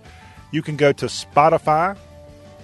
We're in the iHeartRadio app, the TuneIn app. We're also on Apple Podcast and on Apple. Let's see, Apple, the iTunes Store. Yeah, I'm getting confused here with all the social media stuff. As it's announced that today, sometime, if it hasn't already happened, Elon Musk is rebranding Twitter. I guess when you spend as much money as he's done on Twitter, that I guess he can do whatever he wants to. And I'm not about to tell Elon Musk what he can do with his pesos. Yeah, but we're available in podcast form on all those different options here at the show All About the South, the Y'all Show. And if you're listening to us on a podcast and you want to share this show to a friend of yours who has a sort of a southern kinship, if you will, please feel free to share our show. We're trying to grow this audience even bigger than it already is, and we want to we want to make you a part of it. And you can be part of our show. Our email address is mail, M A I L, mail at y'all dot com. You can email us anytime at that address. Now, I will tell you, as it is the Monday edition today, that we've got a little uh, y'all show house cleaning going on, and I'm not going to be able to host Tuesday's y'all show. I should be just fine for Wednesday, but we're going to not be doing a Tuesday show podcast form, and so check that out. Our radio affiliates should have a show Tuesday. I'm not going to be involved with it, but we should be right back here Wednesday, and all should be hunky dory. So check that out Wednesday, but we will not have a Tuesday, July 25th episode. If you're saving each and every one of our archives of our shows, don't think that you've somehow messed up on your end. We're not doing a show. Maybe I'll tell you one day why. It's a it's a it's a mel- medical reason.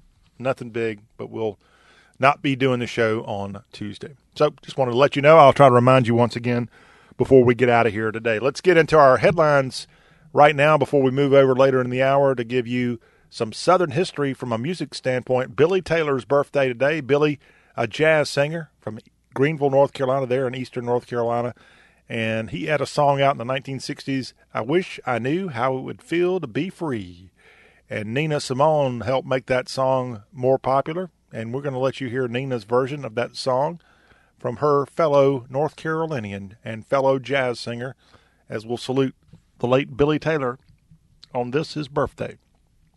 We got a few other birthdays that we'll also mention in our Southern History Showcase coming up in the next segment. Before we get out of here today, we've got a lot of sports to pass along.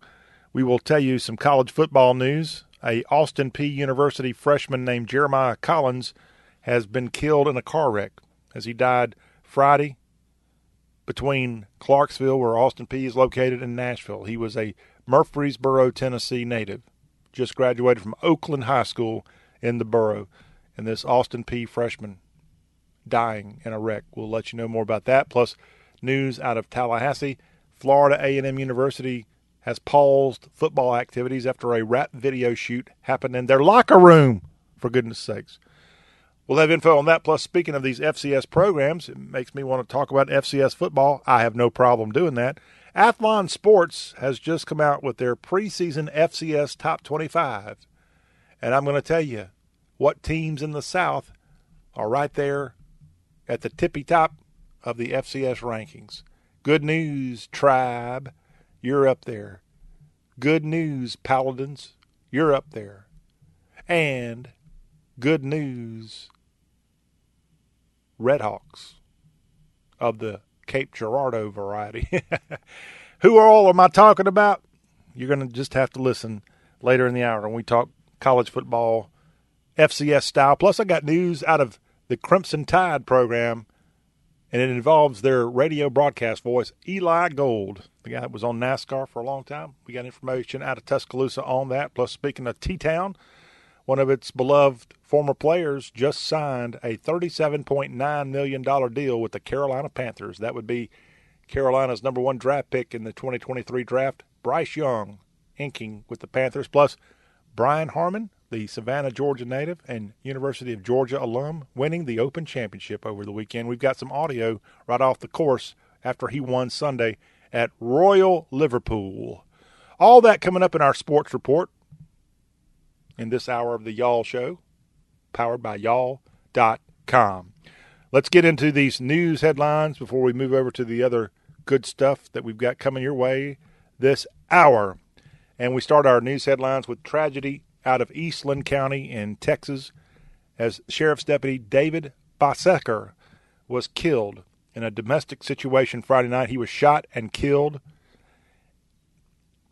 the Eastland County, Texas Sheriff's Office responding to a domestic fight in progress.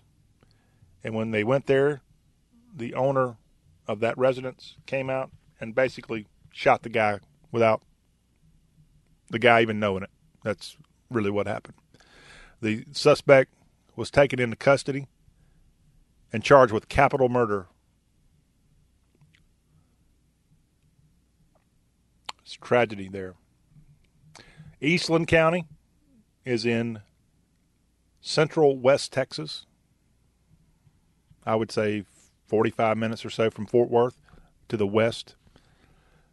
And it includes the county seat of Eastland, Texas. Other communities in that county of Eastland County, Texas include Cisco and Ranger, where you'll find a couple of junior colleges in the Lone Star State. But tragedy again from the weekend with a domestic disturbance case. Those law officers, every time they have to go answer a domestic disturbance. There is that very, very, very real potential of a news headline coming across like I'm having to do today with a Texas sheriff's deputy losing his life in the line of line of duty. Our thoughts there with Eastland, Texas, with the sheriff's office of Eastland County, and to the family and others involved in the tragic loss of Sheriff's Deputy David Bosecker in the Lone Star State. Other headlines on today's Y'all Show Ron DeSantis, his campaign is planning a reboot as he's struggling to latch on. He's still trailing Donald Trump in a big way. He just, I mean, when you start your campaign off on Twitter and it ends up being one heck of a hiccup, you know, Ron, I'm thinking maybe this just isn't your time, sir. Maybe, just maybe. But according to inside sources with the DeSantis 2024 campaign, he's planning a reboot. You can expect fewer big speeches and more handshaking in diners and churches. And there's going to be more of a national focus than on Florida references, according to the story coming out about Ron DeSantis, who's really needing to shake things up. And we wish him we wish him the best. Look, he's got a he's got a tough road to hoe going up against Donald Trump. I mean, Trump is he's just beloved. I saw the Sean Hannity town hall the other day from Iowa. I think it was in Cedar Rapids. And if you didn't see that, I mean, what a spectacle there. And it, might have been as many, not as many thousands of people as it looked like, but at least for TV sake, it was impressive. The amount of people they crammed in there, not for a rally. This was not a Trump style going to get up there and talk for two hours. This was a Sean Hannity made for TV conversation on the Fox News channel. And Trump looked good. And I know Trump did good because why? Guess what they didn't do on Sunday on all the talking head shows on cable TV? They didn't spend the whole hour going through what Trump said to ruffle feathers over the week. And you know what else? I know Trump's got a lot of legal problems right now, but his support is there. And something, since Twitter's in the news today, as it's being rebranded, evidently by Elon Musk today with a new logo, at least, uh, some kind of X. Um, an unintended consequence maybe happen after 2020 and the January 6th problem for Trump. He got kicked off of all these social media things. He got kicked off of Twitter. And he went and started his own Truth Social. And that just hasn't caught on like Twitter did. And one of the biggest things you heard about Trump while he was president, while he was a candidate pr- prior to being elected president, what, what was the thing you heard so much from people? I like Trump, but if he just stopped tweeting, if he would just stop running his mouth on Twitter. Well, Twitter helped him out when they kicked him off. And yeah, he's been running his mouth on Truth Social, but that's not Twitter, y'all. That doesn't have any anywhere close to the impact that a tweet that hit 100 million people did that Trump did when he was on Twitter back in the good old days. And so I really think the old regime at Twitter, looking back, is kicking themselves because they're they kicked Trump off. And heck, that's one thing people can't say negative about him right now. He might be multiple times indicted, but he's not ticking people off on Twitter like he used to because he's not on Twitter, or at least he's not anywhere close to being on Twitter like he used to be. And people have short memories. And that's why polling still shows him, in most cases, above Joe Biden. And he's certainly dominating on the Republican side. So Trump's value is pretty dang high right now. And when you see him on Sean Hannity, for example, last week, boy, he's got it. He's got it. He might be, what is he, 77 now? But he is, he might be full of it, but he's got it in terms of he ain't shutting up. You don't see Trump looking dazed and confused like other people. And his message is usually the same old message. And yes, it may not be original and it might not be the best message, but it is a message. And you can't really say that for others. And so kudos to Trump as he's doing real well, so much so that the, the darling boy, the Ron DeSantis, is really having to reshuffle things, and that's what's happening with his, with his campaign right now. And one positive for Ron, Ron DeSantis, he's still solidly, in most cases, number two. And your other people, your Tim Scotts of the world and your Chris Christie's, they're they're getting a little activity, but they're still way behind Ron DeSantis. So Ron DeSantis probably just needs to keep not making forced errors and just yeah, he's probably not going to get it, but that's okay. He can use 2024 as a great learning experience if he wants to run again in four years. But again, as I've said before, he also doesn't need to quit because if he quits the race, then others who aren't quite as conservative are going to get a lot more traction. And that's not what you want if you're a conservative. Ron DeSantis checks off a lot of boxes if you're into conservatism. And most conservatives, if you're like me, have no problem with a President DeSantis one day. Just probably doesn't need to be within the next two years. But there's a chance Trump might be in jail in the next two years. That's so I, that's why DeSantis needs to just keep on trucking, and we'll see what happens. We'll see how the cards play out, if you will. Let's wrap up our headlines of this hour with a story out of the Grand Strand of South Carolina. A family staying at a Myrtle Beach hotel is getting their TikTok video to go viral because of the hotel experience they had. And it wasn't the best of experience that they had while staying at this Myrtle Beach hotel, one that I had not quite heard of, Ocean Star Hotel. The family planned on staying there for that vacation they had been thinking about for a long time. I'm not sure where they're from. The Strickland family, they're the ones that shot this video. But according to the video and interviews that the members of the family had, they put their hands on the bed mattress, and that's when they felt dampness. The mattress was wet. And then they looked up at the ceiling and they saw water drops on the ceiling. The hotel management blamed the moisture from the beach, so they went to the bathroom according to their TikTok video. And while there, they said somebody had used the bathroom all over it, not cleaned it at all. The bathroom or the bathtub actually had holes in it, according to this TikTok video. And then they continued around the dressers where it was nothing but water on top of the dressers, the TVs. When they looked at the ceiling, you could only see water drops. The entire roof had water drops all around it hair, mold, and more.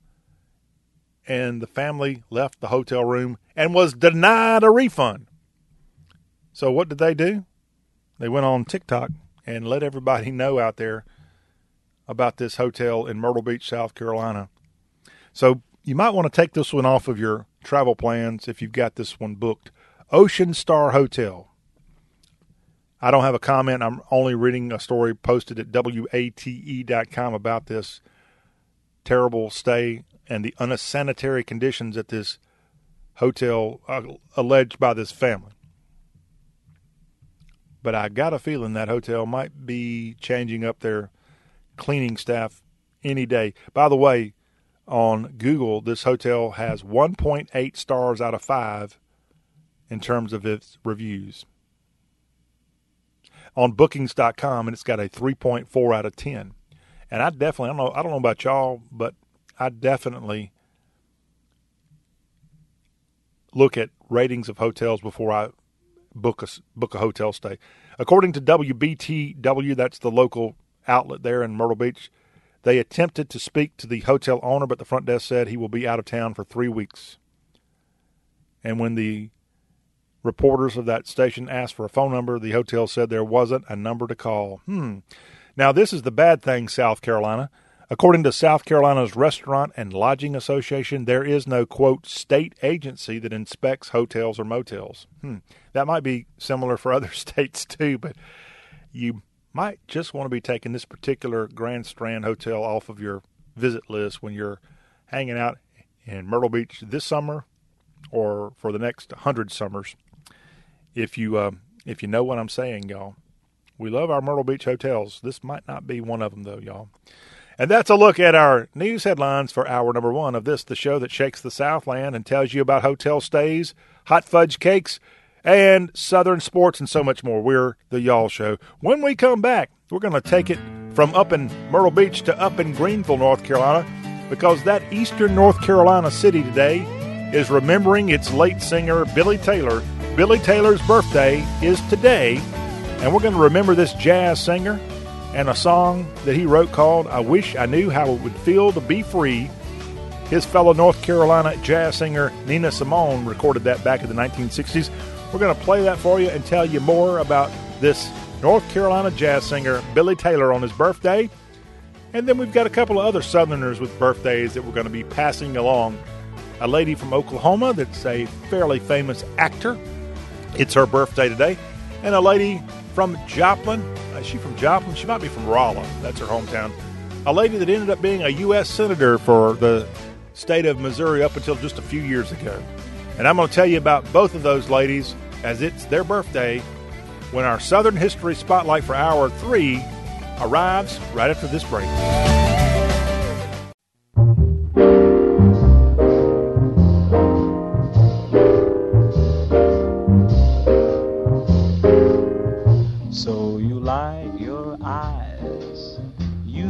you're kinda cute. You like your smile. You think that it's abuse, so you like you. Huh, you think you're cute. So you like your voice, the way you wear your hair, the way you dress. You think you've something there, so you like you.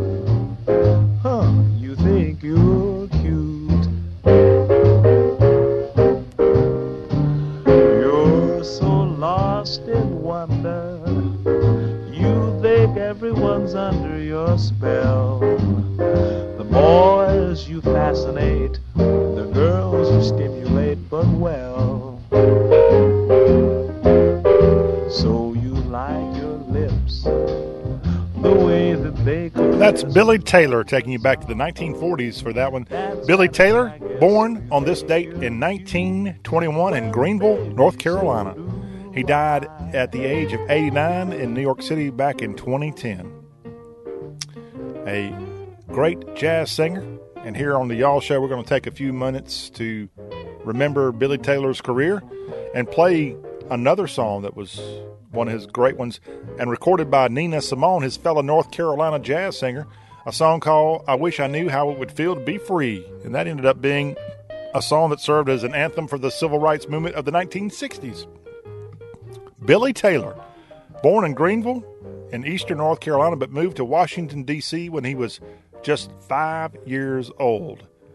He played the piano, and he actually had classical piano lessons with Henry Grant, who educated Duke Ellington a generation earlier. What a what a story there. He attended Dunbar High School, and that was the first high school for black students in the entire country. That's in Washington D.C.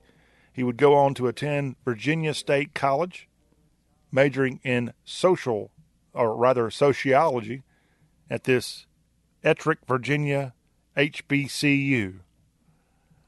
And then he would ultimately move to New York City after he finished college and got his music career going. As I said, this song that I was just playing, So You Think You're Cute, was recorded back in the 1940s, but would go on to record and have a very long career as a jazz singer.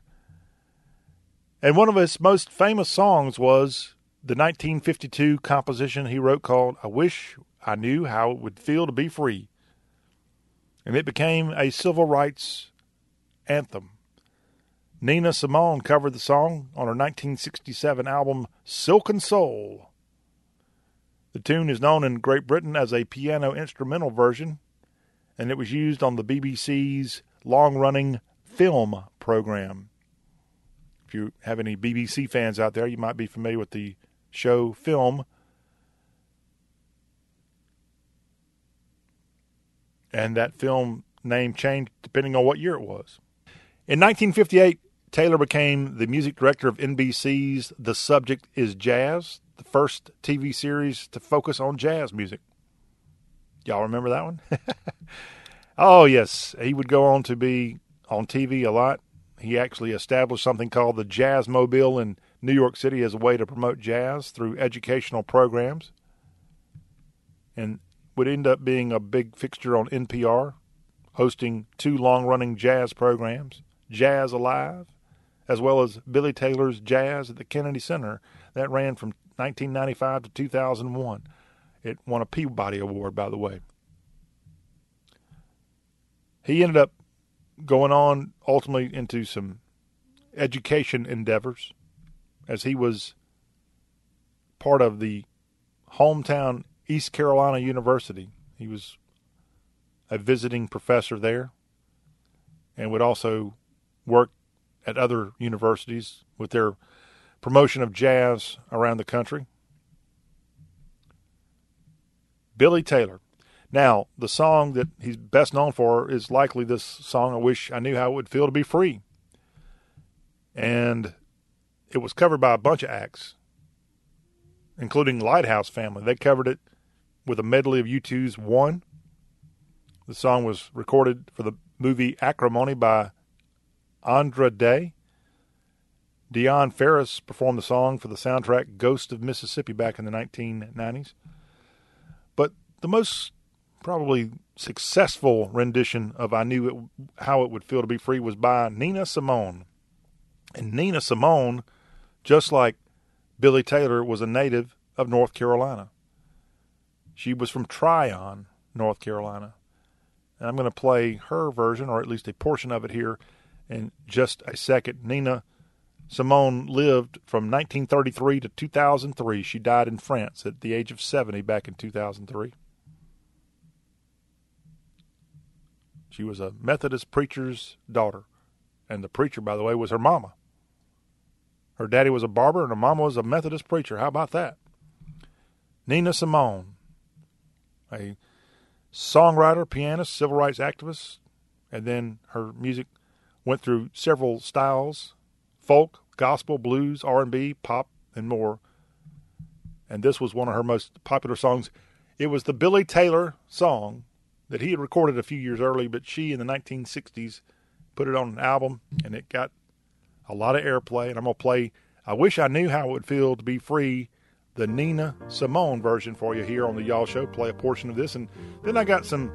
In addition to Billy Taylor having a birthday on this July 24th, we got a few other Southerners that I want to share before we move over to sports talk in a few. But enjoy this civil rights anthem of the 1960s.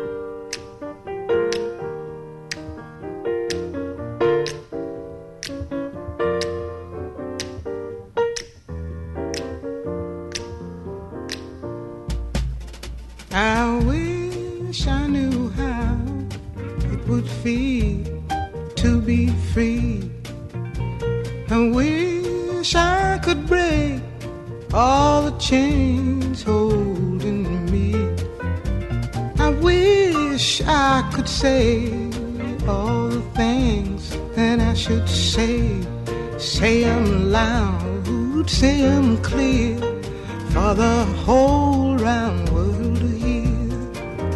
I wish I could share all the love that's in my heart.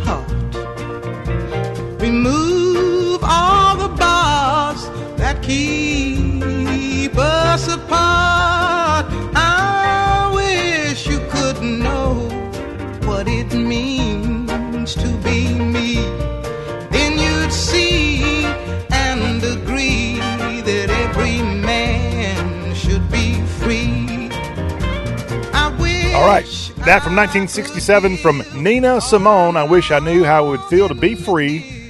One of the civil rights anthems of that time period in American and Southern history. And Nina singing that song, written by her fellow North Carolina jazz singer Billy Taylor, born on this day back in 1921. Others from the South celebrating, birthdays on this July 24th. Got to give a shout out to Kristin Chenoweth, the Broken Arrow, Oklahoma born singer and actress. She's 55 years old today. Congratulations. Of course, you might remember her from her roles that she's been on, like Pushing Davies, Daisy. She was on The West Wing. She's a Tony Award winner, and she's been a heck of a singer. Kristin Chenoweth with a birthday today. She's beautiful. She's talented. She's also a liberal. Speaking of liberals, Claire McCaskill. It's her birthday today. The former U.S. Senator from Missouri and the 34th auditor of the Show Me State. She was in that position from 99 to 2007. She's got a birthday today. She was born July 24th in Rolla, Missouri. She's got three children, and she is a Mizzou alum both a bachelor's degree and a law degree from the University of Missouri. So happy birthdays to Oklahoman Kristin Chenoweth and Missouri's own Claire McCaskill, who oftentimes is on some of the talking head shows. I think she might be a regular contributor on MSN, MSDNC, I think is the right channel to see the Rolla, Missouri lady. Her daddy was a state insurance commissioner during the Warren Hearnes administration, and her mama was the first woman elected to the City Council of Columbia, where Mizzou is located. We have more Y'all Show. We got sports news coming up next. We want to hear you here at Super Talk 93.1 on shows like The Y'all Show, The Patriot Pastor, and The Frankie Lack Show. We've got a text line that you can text us and participate in the program. That number 731 410 7560. And the Super Talk 93.1 text line is powered by See Me Tree Service. They are a West Tennessee based company and they will help you with any of your tree removal problems, tree trimming, tree elevation, pruning, tree topping, stump grinding, and more. They're a small family owned business that's licensed and insured, and you can call See Me Tree Service for a free estimate. Call them at 731 617 2236. See Me Tree Service. For all of your tree removal or tree issues going on, give them a call for that free estimate. 731 617 2236. See Me Tree Service, powering the Super Talk 93.1 text line.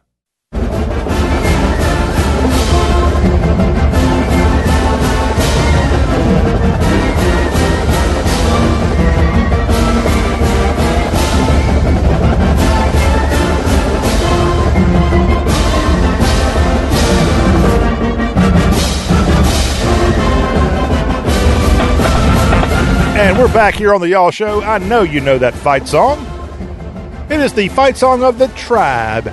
William and Mary in Williamsburg, Virginia, the second oldest university in all of America. Only Harvard is older than this great Virginia institution. And there's a reason we're playing William and Mary's fight song on this, the Y'all Show. Hang on, I'll tell you exactly why it is being played in a second as it's good news, tribe fans as we're about a month away from the start of college football, you are highly ranked. And I'll tell you just how high you are in the latest FCS preseason polls. But let's start off with some other football related stories on this Monday edition of the Y'all Show. Congratulations to a guy who has quite a following already in the Carolinas. Bryce Young, he's the brand new quarterback for the Carolina Panthers. He signed a four year deal over the weekend that's going to allow him to be paid $37.9 million. He gets a $24.6 million signing bonus that's fully guaranteed. So he will be reporting, and he already has, to training camp at a great FCS school, the Wofford College campus in Spartanburg, South Carolina, home of the Terriers and home of the Carolina Panthers fall training camp. And so Young now with his name on the dotted line, he will be there alongside Andy Dalton and Matt Corral battling to be the signal caller for the Panthers in 2023. Other football news Bryce Young's alma mater is the University of Alabama, and Eli Gold has been the voice of Alabama football since 1988. Good news, Tide fans. The longtime Alabama and NASCAR broadcaster has recently been declared cancer free after he had a mystery illness pop up. And the 69 year old ended up missing all of the 2022 football season. But he's going to be in the radio booth in Bryant Denny Stadium when the Crimson Tide kick it off against MTSU on September 2nd. So, Eli Gold, if you love Alabama football and that golden voice that they've got there, Eli Gold is going to be back at the broadcast booth this year for the Crimson Tide. Alabama, what does he say? Touchdown, Alabama. And Chris Stewart does a good job. Chris Stewart also has had his own share of health problems in the last couple of years. But Eli Gold looks like to be back calling Crimson Tide football and saying things like "Touchdown Alabama" in 2023. Man, if I could just call football games for Alabama football, life would be good.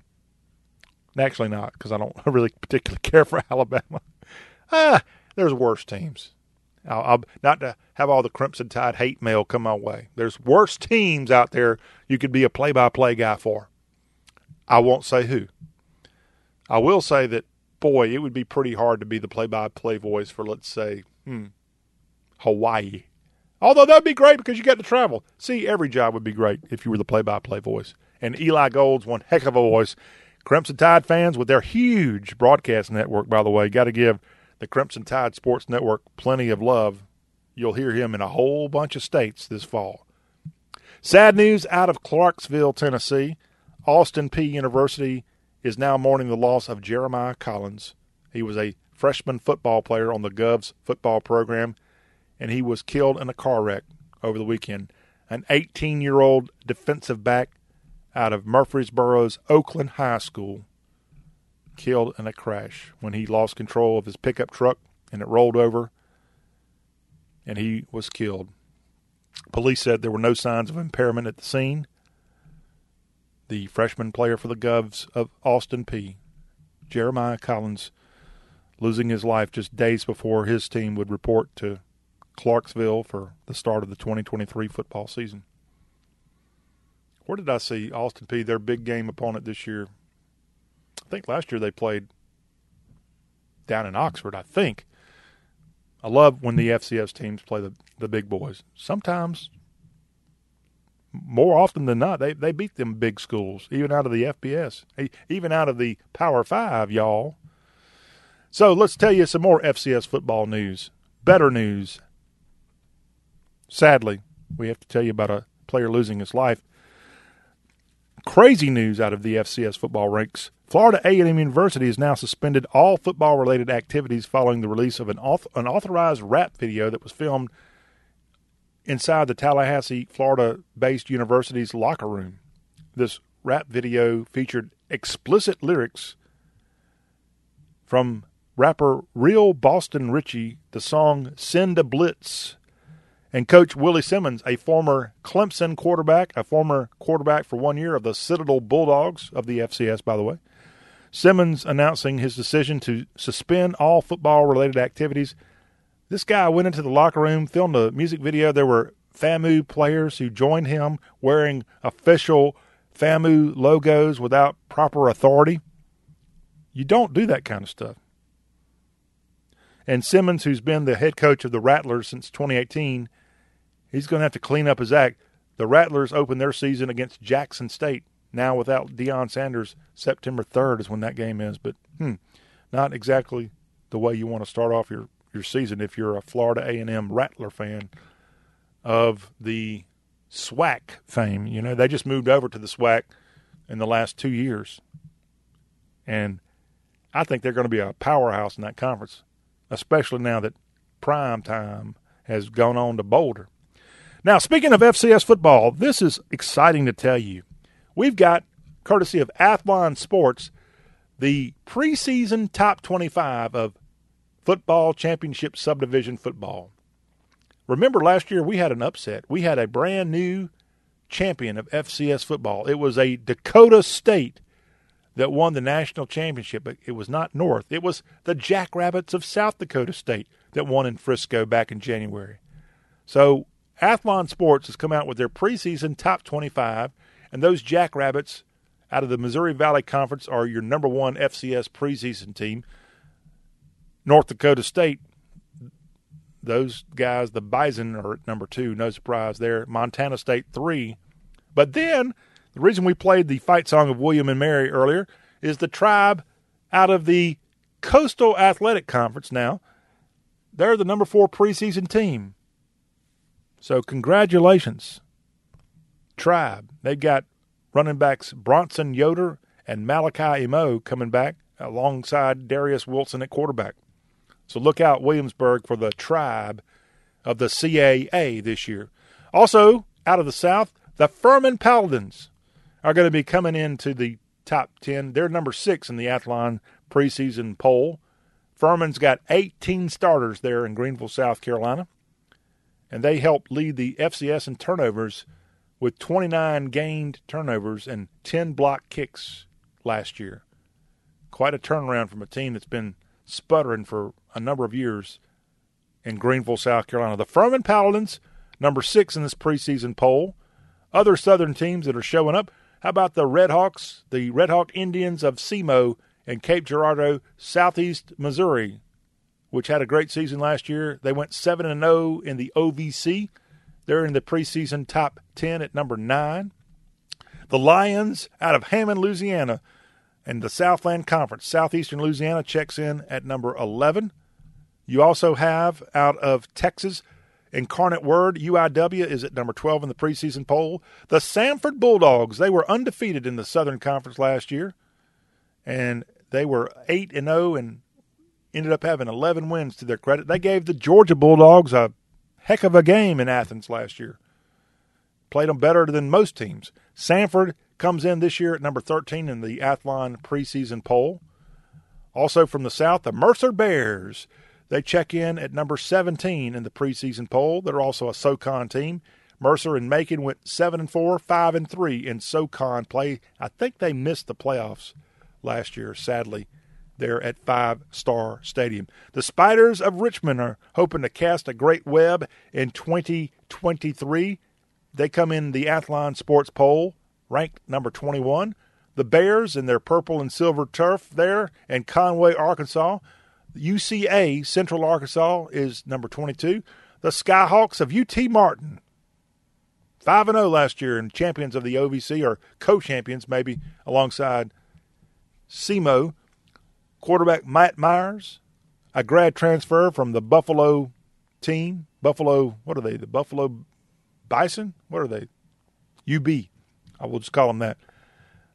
He's going to be leading this team. And then they've got running back Sam Franklin there in Martin, Tennessee for the Skyhawks, ranked number 23 in the preseason poll. And lastly, out of the South, North Carolina Central, the defending Celebration Bowl champs. They knocked off Deion last year in his final game at Jackson State. And the Eagles of UNCC or NCCU, I think is actually what they're called. They're going to be bringing back 12 players out of the MEAC conference. And again, those are all teams in the FCS ranks of college football, which we're about a month away from FCS teams kicking it off for the 2023 season. Congratulations to all the teams. And we're going to give just a heads up plenty of love to FCS teams on the Y'all Show going forward throughout the 2023 season. Yeah.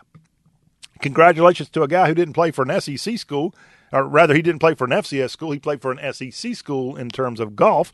Brian Harman, the Georgia native, won the Open Championship on Sunday, won it by a bunch of strokes, and he becomes the latest American to win the Open Championship with his commanding performance in the rain and the wind and the yuck, and just a great job. His third career win, his first major, as he won by six strokes, 13 under his tally at Royal Liverpool for the Sea Island, Georgia resident and father of three.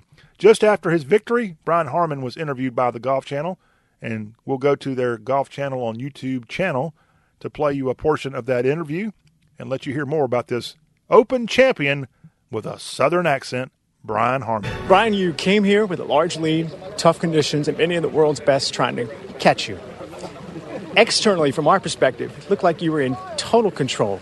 I don't know what you were inside. No, mentally and emotionally, how, how were you able to keep it all together and, and, get the job done? Yeah, I mean, I was a wreck last night. I mean, I've been a wreck the whole week, but it's just trying to just, you know, just just grind it and not you know, I, I, kept thinking about something Kirby Smart said. Don't. Well, I'm not going to be hunted. I'm going to hunt. You know, I decided to get out and, and, and try and take as much control as I could. And when I made a couple putts on the front nine, I, I felt like it settled down and like I felt like I had a lot of control. Mm. What were you wrestling all week?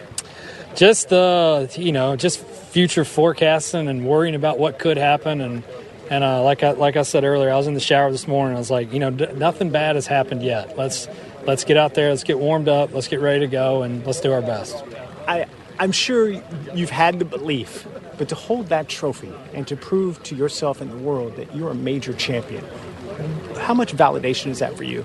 That's been a lot of work. I'm 36 years old. I've put a I've put a lot of time, a lot of sacrifice into this game. So to be able to take a minute and just be like, I did it for a week, I did it. You were a great amateur, great junior player, great college player, two-time Walker Cup member. I'm guessing you probably thought that wins would come a little much more in your PGA Tour career. You mentioned you're in your mid to late 30s now. That's right. Was Over it, the hill. Was it worth the wait? Yes, it was. Why yes, so? it was. Just all the all the work. It just it, it just feels right. Don't know why. It feels right. I, I have been frustrated that I haven't won more. I felt like that uh, that sometimes that you know, maybe I didn't give the credit I deserve. So it, it's just nice. Like I said, for a week, it all came together. Putter worked, and um, got them.